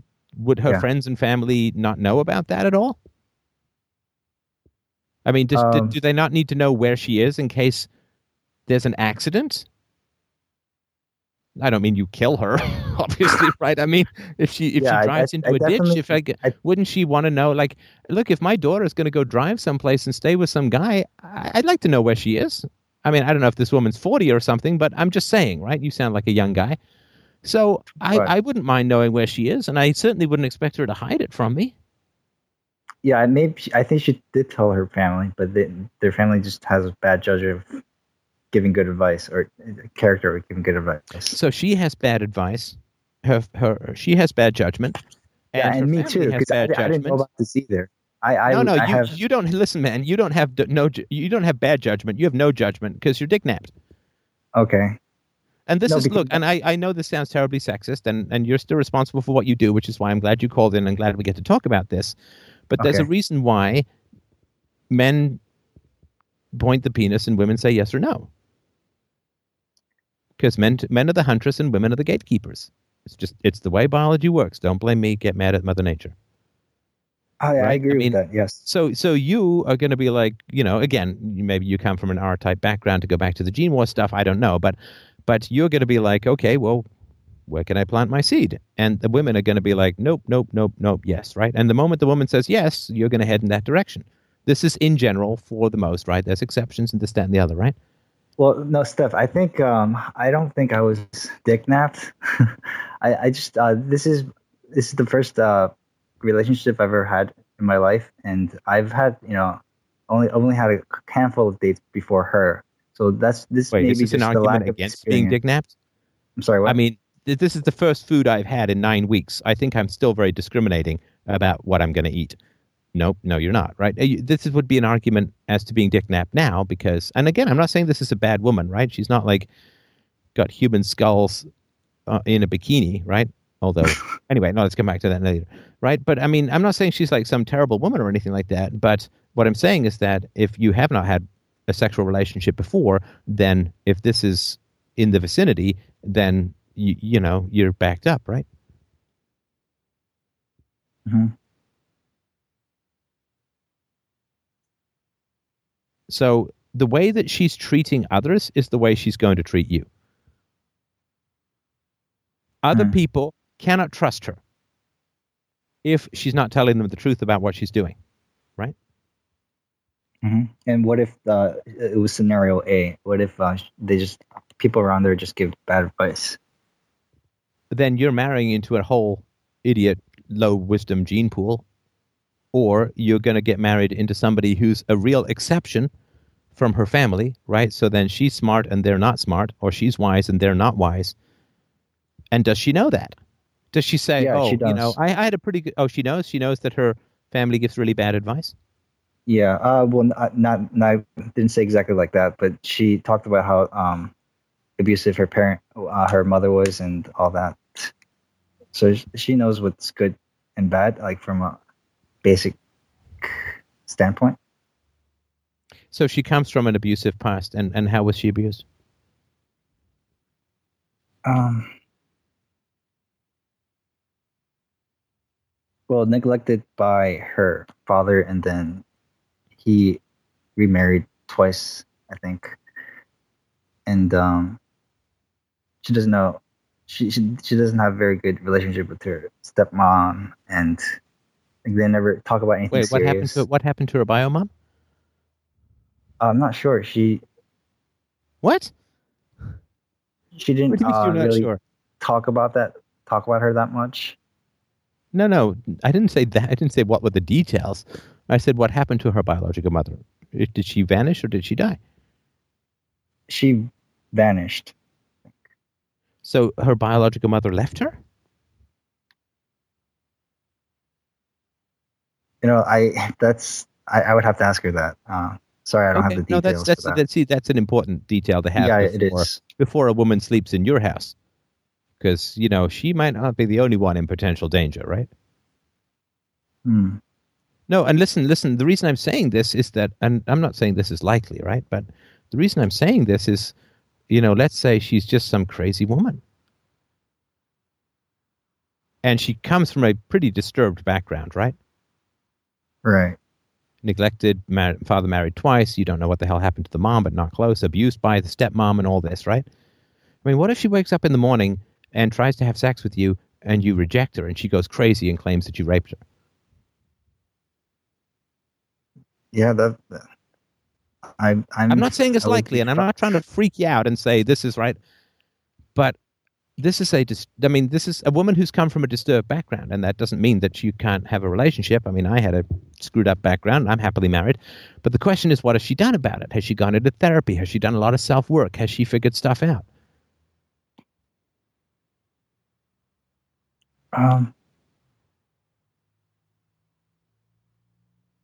no, but Okay. I, think she thought so about listen, it. I'm telling you, I'm telling you, if if she was abused and has not done self work, you do not want to do that. I know your penis is like, hey, crazy egg is better than no egg. No, it's not. No, see, crazy egg comes with the government, comes with lawyers, comes with restraining orders, comes with child support, comes with alimony, comes with false rape allegations. You do not like no egg is infinitely better than crazy egg. I don't care what your genes are telling you. I'm talking about your heart and your balls, right? yeah, and if she was abused as a child, and this is more than just like, you know, my mom watched TV sometimes when I wanted to play with her, this is some more serious stuff, right? And you don't even know some of it, right? yeah, I don't know. I don't really know any details of that. Okay. So Well, if I she know was one abused as a detail, child, yeah. If she, sorry, go ahead. is- can I can I uh, tell Yeah, you go ahead. about it? Uh, okay, so she told me that um, when she was around seven, I think, or I think it was seven or ten. I I can't exactly remember, but she also had a stepsister who lived who was in the same room with her, and when she wanted alone time, she would uh, just hide in the closet for hours and then just um, stay there. And she considered her it her safe safe space because no one could bother her. Bother her. Uh, where and she compared contrasted that with her brother having his own room, and then when he wanted his own space, then he could just you know close the door and then his room would, be his own space. But you know she said she had her own closet, and uh, that just didn't feel right with me when she first said that. And No, no. The question is, how did she say it? how, how did she say? Oh, what do you mean? Like What I mean is, did she say it like, well, okay, this is what I did because it made sense, and you know, this is how I got my own. oh yeah, and- exactly like that. This is what I did, and it made So sense. nonchalant without like I had to hide in a closet to get any kind of boundaries, right? Didn't I say this is a woman who lacks boundaries? Yes. And she was in a place where she had to hide in a closet to get any kind of boundary, right? Wait, so lacking boundaries and hiding in the closet. I don't understand the connection. Well, it means that she didn't have boundaries in her family, so the only way she could get any boundaries was to hide in the goddamn closet. uh-huh. In other words, they didn't respect her boundaries to the point where she could be in a in a house with other people and not in the closet and still have boundaries. Okay, right. Right, that's uh that's thank you for that insight. I mean, I I had to go and hide in a treehouse when I was a kid. Oh really? Because I couldn't be home and not be like overwhelmed with crazy people. So she had to hide in the closet. I had to go to a treehouse. It's not, you know, it's because you can't. I don't have to do that at my house. If I need some quiet time, I say, "Listen, guys, I need some quiet time." That's respected. hmm I don't have to go and hide in the backyard. I don't have to go on the roof. I don't, right? Yeah, uh I, I mean I, I told her that I was gonna start I, we I we agreed to be exclusive on our second date and uh I, I don't know how, Oh boy, how to proceed from there. what do you mean you don't know how to? I mean, because we we talked about a lot of personal stuff with e- each other, right? And you know, it's it's just not. This doesn't seem like very easy to just end it on the spot. You know? End what on the spot? Oh, The and the relationship. relationship. Yeah. Right. Well, look, I don't, I don't know about that. I don't know, but but it should be hard, right? Because if you if you get involved, and again, I'm just telling you what my thoughts are. Your choice about Mhm. a relationship remains that, your yeah. own, right? Right. But um, it it should be hard to break it off if you if you get too intimate too quickly, if you get in too deep before evaluation. Right? Because if she's had a traumatic history and she's not done anything about it and she's speaking about the elements of this trauma in a nonchalant way, that to me is indicative of, you know, just being spaced out, just being dissociated, just not having processed what has occurred in her history and combine that with the lack of judgment at staying over with you and your lack of judgment at staying over with her, right? I know from the ACE, like you, you had with childhood experience, your parents are divorced, her parents are divorced, you found a woman whose parents are divorced, and you guys rushed into things, right? Yeah, exactly. You you uh, you you really jumped in at the deep end, and it is tough to extricate yourself from that.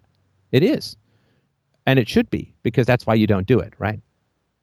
If it was easy to get out, then you'd bungee in and bungee out, right?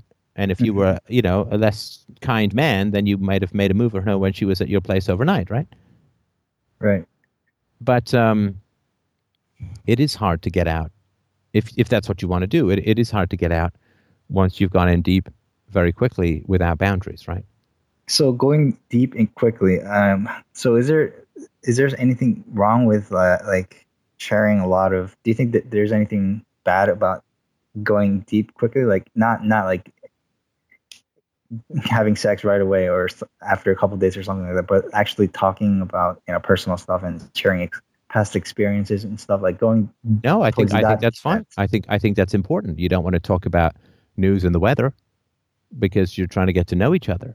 But my issue is that you were both talking about deep stuff, but you weren't listening to each other. okay, I was listening. Do, do you get what I, I mean? Yeah, I was listening, but I don't. I didn't know what if it was bad or not like, until I, until you t- you telling me, you know. Right, listening uh, because no, no, the, you you knew right. So the question is, when people are telling you about sad things, what do you feel? Now, my guess is that when she was telling you about the closet, you didn't have very strong feelings about it.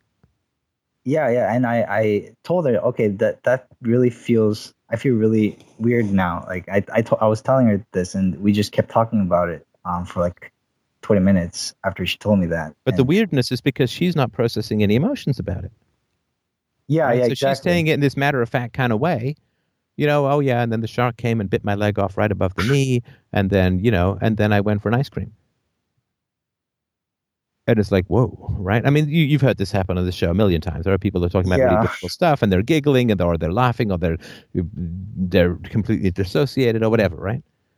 And huh. that means that they don't have they have just have not emotionally accessed and processed what happened to them. They're dodging they're evading they're dissociated and i understand all of that. That's right? Nothing wrong with with that is a natural defense mechanism and so on right? Mm-hmm.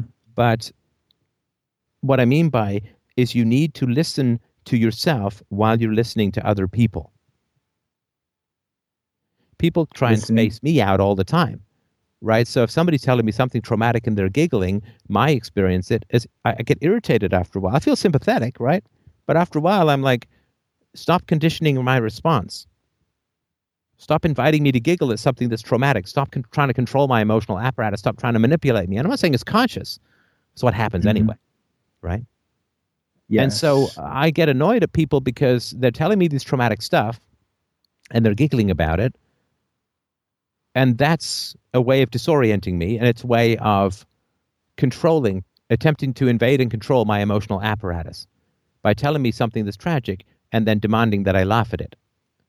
It's a way of attempting to replicate the same dissociation that they're experiencing in me by providing me contradictory stimuli. Sad story, let's laugh.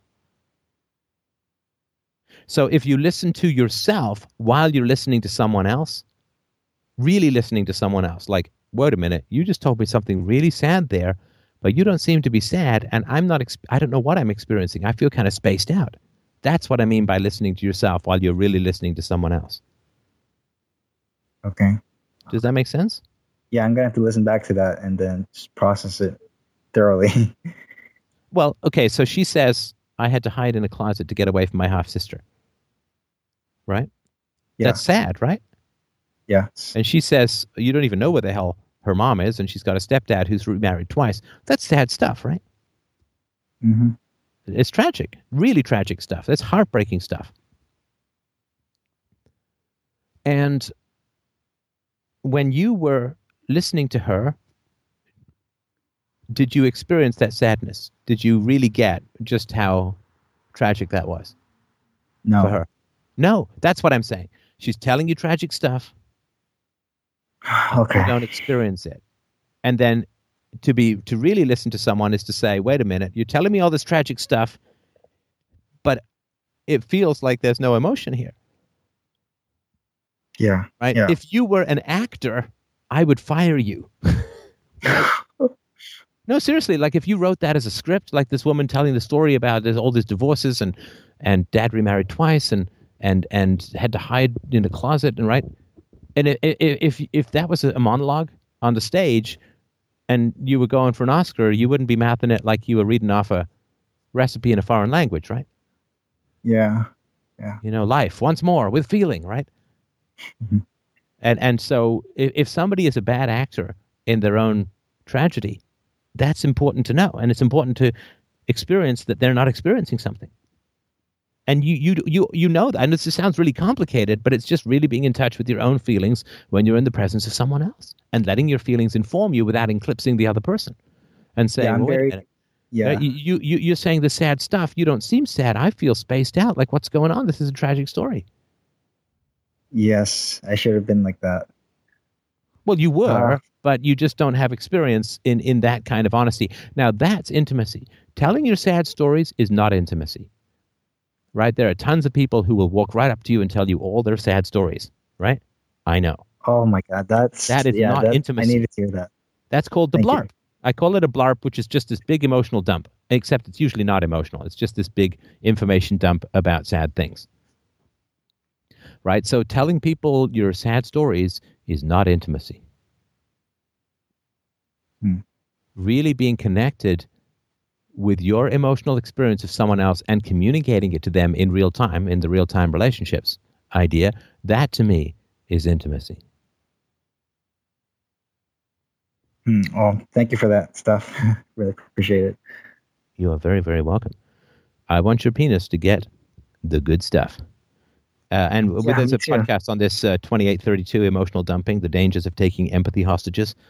Um, that's uh, important. The other thing, too, is when someone else is telling you their sad story, do you feel like you can speak honestly or not? That's an important thing as well. Or do you feel like you, you're Oh yeah, I feel like? I feel like I can do that. Yeah. Okay, good, good. So yeah, that that would that that, that to me would be real, uh, real intimacy. And um, when you have real intimacy, you you don't feel the need to rush, Wait, right? Because you you guys are rushing because you were trying to cover over something. You're trying to race past something. You know, Okay. like pe- people who people who want to sell you something that's kind of shoddy, they they talk really fast, right? well, And no, we're, kind of we, aren't really you. Rushing. we we aren't really rushing on the sexual aspect, you know, because you know I, I asked her, uh, No, no, on I the- get that you you haven't even kissed. I get a peck on the cheek. I get that you're not rushing.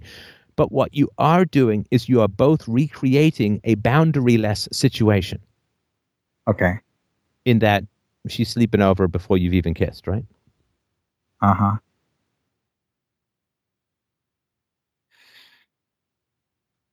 Wait, can you can you go back to that uh, um that people don't want to uh, take it take it s- slow or fast or something like that? Okay, so so why why would you be uh, rushing certain things in the Oh, why? relationship, like Um, sleepovers, right? Why did I do that? Um, I Like who who I just- suggested the sleepover? Who suggested the sleepover? I did I did You did.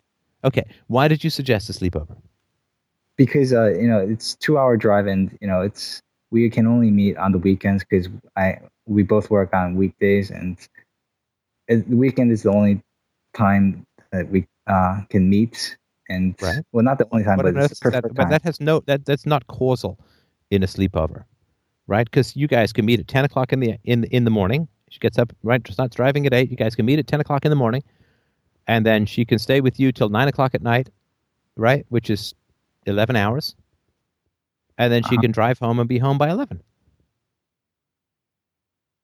So the yeah, the, the fact that it's a long drive is in no way causal for a sleepover, and that 11 hours would be a pretty damn long date for the third or fourth date. But anyway, there, there, there's no, that's not causal in the sleepover. There's another reason why you you suggested the sleepover. No, I, I just wanted to spend more time. I just wanted to spend both uh, weekends together with her. But you can That's do that without a sleepover. You both work, so you can just chip in for a motel room. Uh, yeah, but that's no, no. Come on, man. Be honest with me. Be honest with me. You suggested be it because it's t- because it's titillating. It's titillating. It's um, sexy. Okay. Okay. I yeah. don't mean you wanted sex. Okay. I mean, you probably did, but it's sexy. It's titillating. It's exciting. Yes, it was exciting. Yes, of course it was. And look, you come in. I mean, I'm a guy. You're a guy. Come on. I mean, seriously. I just I was concerned about her driving for too long. Yeah, sorry, sorry, Stefan. I wanted yeah, to spend right. more time with her, and it's like, come on, man, you're dick napped. You, it's titillating. It's exciting, right? Okay, sorry, sorry about that. You're right. No, it, no, it's it fine. I get it. I get it. I get it. I I know when when my very balls are rolling in my shorts, like my eyes are rolling in my head. I know, right? Okay. What's really going on? So so it's titillating and it's exciting. And the question is, why do you need that titillation and that excitement? Because something's missing. Because something is missing. Yes. Yeah. Because it's you rush to titillation when you run out of connection. And look again in a relationship. I'm not saying you don't have lots of sex and you don't want that sex sexuality. Of course you do, and that's all fine, right? The question is, why do you want the titillation that early? Um, because I feel like it's missing. And what's missing is her emotional connection to her history and your emotional connection to yourself and her when you're with her. Because exactly. you've got this dissociation from each other and this distraction from each other, this separation from each other because of a lack of emotional connection. The, vo- the void that rushes into distance is titillation. Isn't that the, the decadence? When people stop feeling, they start overstimulating themselves with violence and sex and all this sort of stuff, right? Mm-hmm. Got to have like a. I don't have a good script, so I need a shit ton of CGI, right? Yeah. Okay. I, I feel like I feel like because um I'm I've been avo- we've been avoiding sex. I thought that I was on the right track, but apparently I'm completely well, the wrong. Titillation, the titillation was was quite consuming, right? I mean, did you sleep well that night? Uh, yeah. Wait I for mean, the footsteps in the hall. uh, yeah. I mean, it wasn't. It was okay. Right. I mean, I, I guess it wasn't really. I, it might have seemed exciting to me at first, but after it happened, it just whatever. I just got over it, you know. Right. Look, I mean, my my suggestion would be, I mean, just try and have a conversation with the woman more, you know, face to face and all that, right? I mean, and just say, you know, let's go back a little over. I don't know what happened to your mom. And and then when she starts talking about her mom, see how you feel. See how I feel. Okay. See how you feel. Do you do you get? Is she connected? Right. Ask her if she's done anything about this trauma. Did she read anything? Has she ever gone to therapy? I mean, that kind of stuff, right? And and mm-hmm. just see what the processing is with her as a person. Right. It's it's it's when when you get dick napped, it's hard not to respond to the woman as vagina, but I'm asking you to respond to the woman as person. And I'm not saying you're dehumanizing her. I mean, I don't want to get all social justice warrior on you or anything like that. But what I'm saying mm-hmm. is take the vagina out of the equation. Take the eggs out of the equation. Because the vagina is going to be taken out of the equation over time anyway. And by that, what I mean is that it's not that you won't have sex in a long term relationship. You will, and you'll have more and better sex in a long term relationship than you ever will as a serial monogamist, right? So, long term committed relationships, that's where the sex is, and the, the best sex is. But um, what I am saying is that the excitement and novelty of and, and titillation of the vagina will be taken out of the equation over time. Right. Yeah, that'll happen. That that's going to happen. I mean that that that that can't last, right? Mm-hmm. Lust alone, we know that. Lust alone is a drug. It can't last. And so if you want to know whether a long-term relationship is going to work, take the titillation out of the equation by really trying to connect to the woman as person rather than as egg hostage, right? Or egg holder. did you have uh, trouble with that? Like, um, distinguishing between um, like treating someone a, a, potential partner as um, someone with, with just eggs or just uh, seeing at, at your age? absolutely. At your age? Absolutely. Absolutely. Absolutely. And this is why you know i'm throwing this message in a bottle back through time right? I can't get to myself when i'm 24 but i can talk to you right? Yeah. and so uh, so absolutely. Yeah because i mean especially if you grew up you know divorced and so on then you've got our stuff going on and and so you're going to be focused on reproduction in the short term, right? Which is why this titillation is is important, um, and uh, it's not uh, it's not going to work out well for you. So, I mean, have more chats with the woman if if you like her and and she's willing to have conversations about her history. Um, in my uh, opinion, it's worth having. I, I, think she's willing. Yeah. Yeah. Well, have conversations with her and so on, but um, uh, you know, sleepovers before you've kissed. That's, I don't think that's, I don't think that's the right way to do it, in my opinion. Right? I mean, just, just really, and especially if, if there's not this emotional connection, right? If there's an emotional connection, I'm telling you this: you know, you're connected to a woman, and that you got a good chance to be with her forever. I'll give you if if you're with her, and you forget about sex and titillation because the conversation is so great. And if you're in the middle of a great conversation and she says, let's stop and have sex, and you say, no, no, you're sexy. I love sex. I want to finish this conversation. Oh, wow. Okay. Do you see what I mean? Yeah, yeah. I see. If it. the sex comes out of the conversation, great. If the sex is in place of the conversation, not great.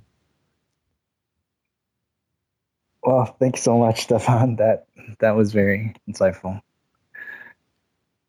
Really appreciate it. I have a friend, and she'll join us for a three way. And you're like, no, because I'm really enjoying this conversation. okay. now, okay, not I'm saying that she suggests a three way, but you know what I mean, right? I mean, if whatever your fantasy is, right? I have a mermaid squid suit and I'm willing to drench myself in yak's milk. And you're like, wow, I don't know how you knew that about me. That's my number one thing. Still rather finish this conversation, right? then you're right. Then you finish the conversation. You have the best sex of your life, right? That's that's the way I think it should work. Mm, okay. All right. All right. Thanks a lot. Um, you guys have a great night. Well, thanks, Taiwan. I really appreciate the call, and I really appreciate you. You know, that's a very, very frank conversation, and I, I appreciate your openness in that uh, and your willingness to talk about it. You know, you're certainly not alone in this, and uh, I'm sure that there's going to be a lot of guys out there uh, who are going to really, and women, right, who are really going to appreciate your your candor in this. Yeah, great. Uh, th- thank you so much for you know taking the time to talk to people like us. And oh uh, man, really it is a huge pleasure, a huge pleasure and a privilege. I, I appreciate the trust, and I'm glad that the conversation was helpful. And do let us know how it goes. Oh, okay. Thanks. All right. All right have a good night. All right. You all have a good night too. Uh, good night, close to midnight. So have a wonderful week. freedomainradio.com slash donate to uh, help the show out. Uh, appreciate everyone's support, enthusiasm for the conversation. Have a great, great week. We'll talk to you soon.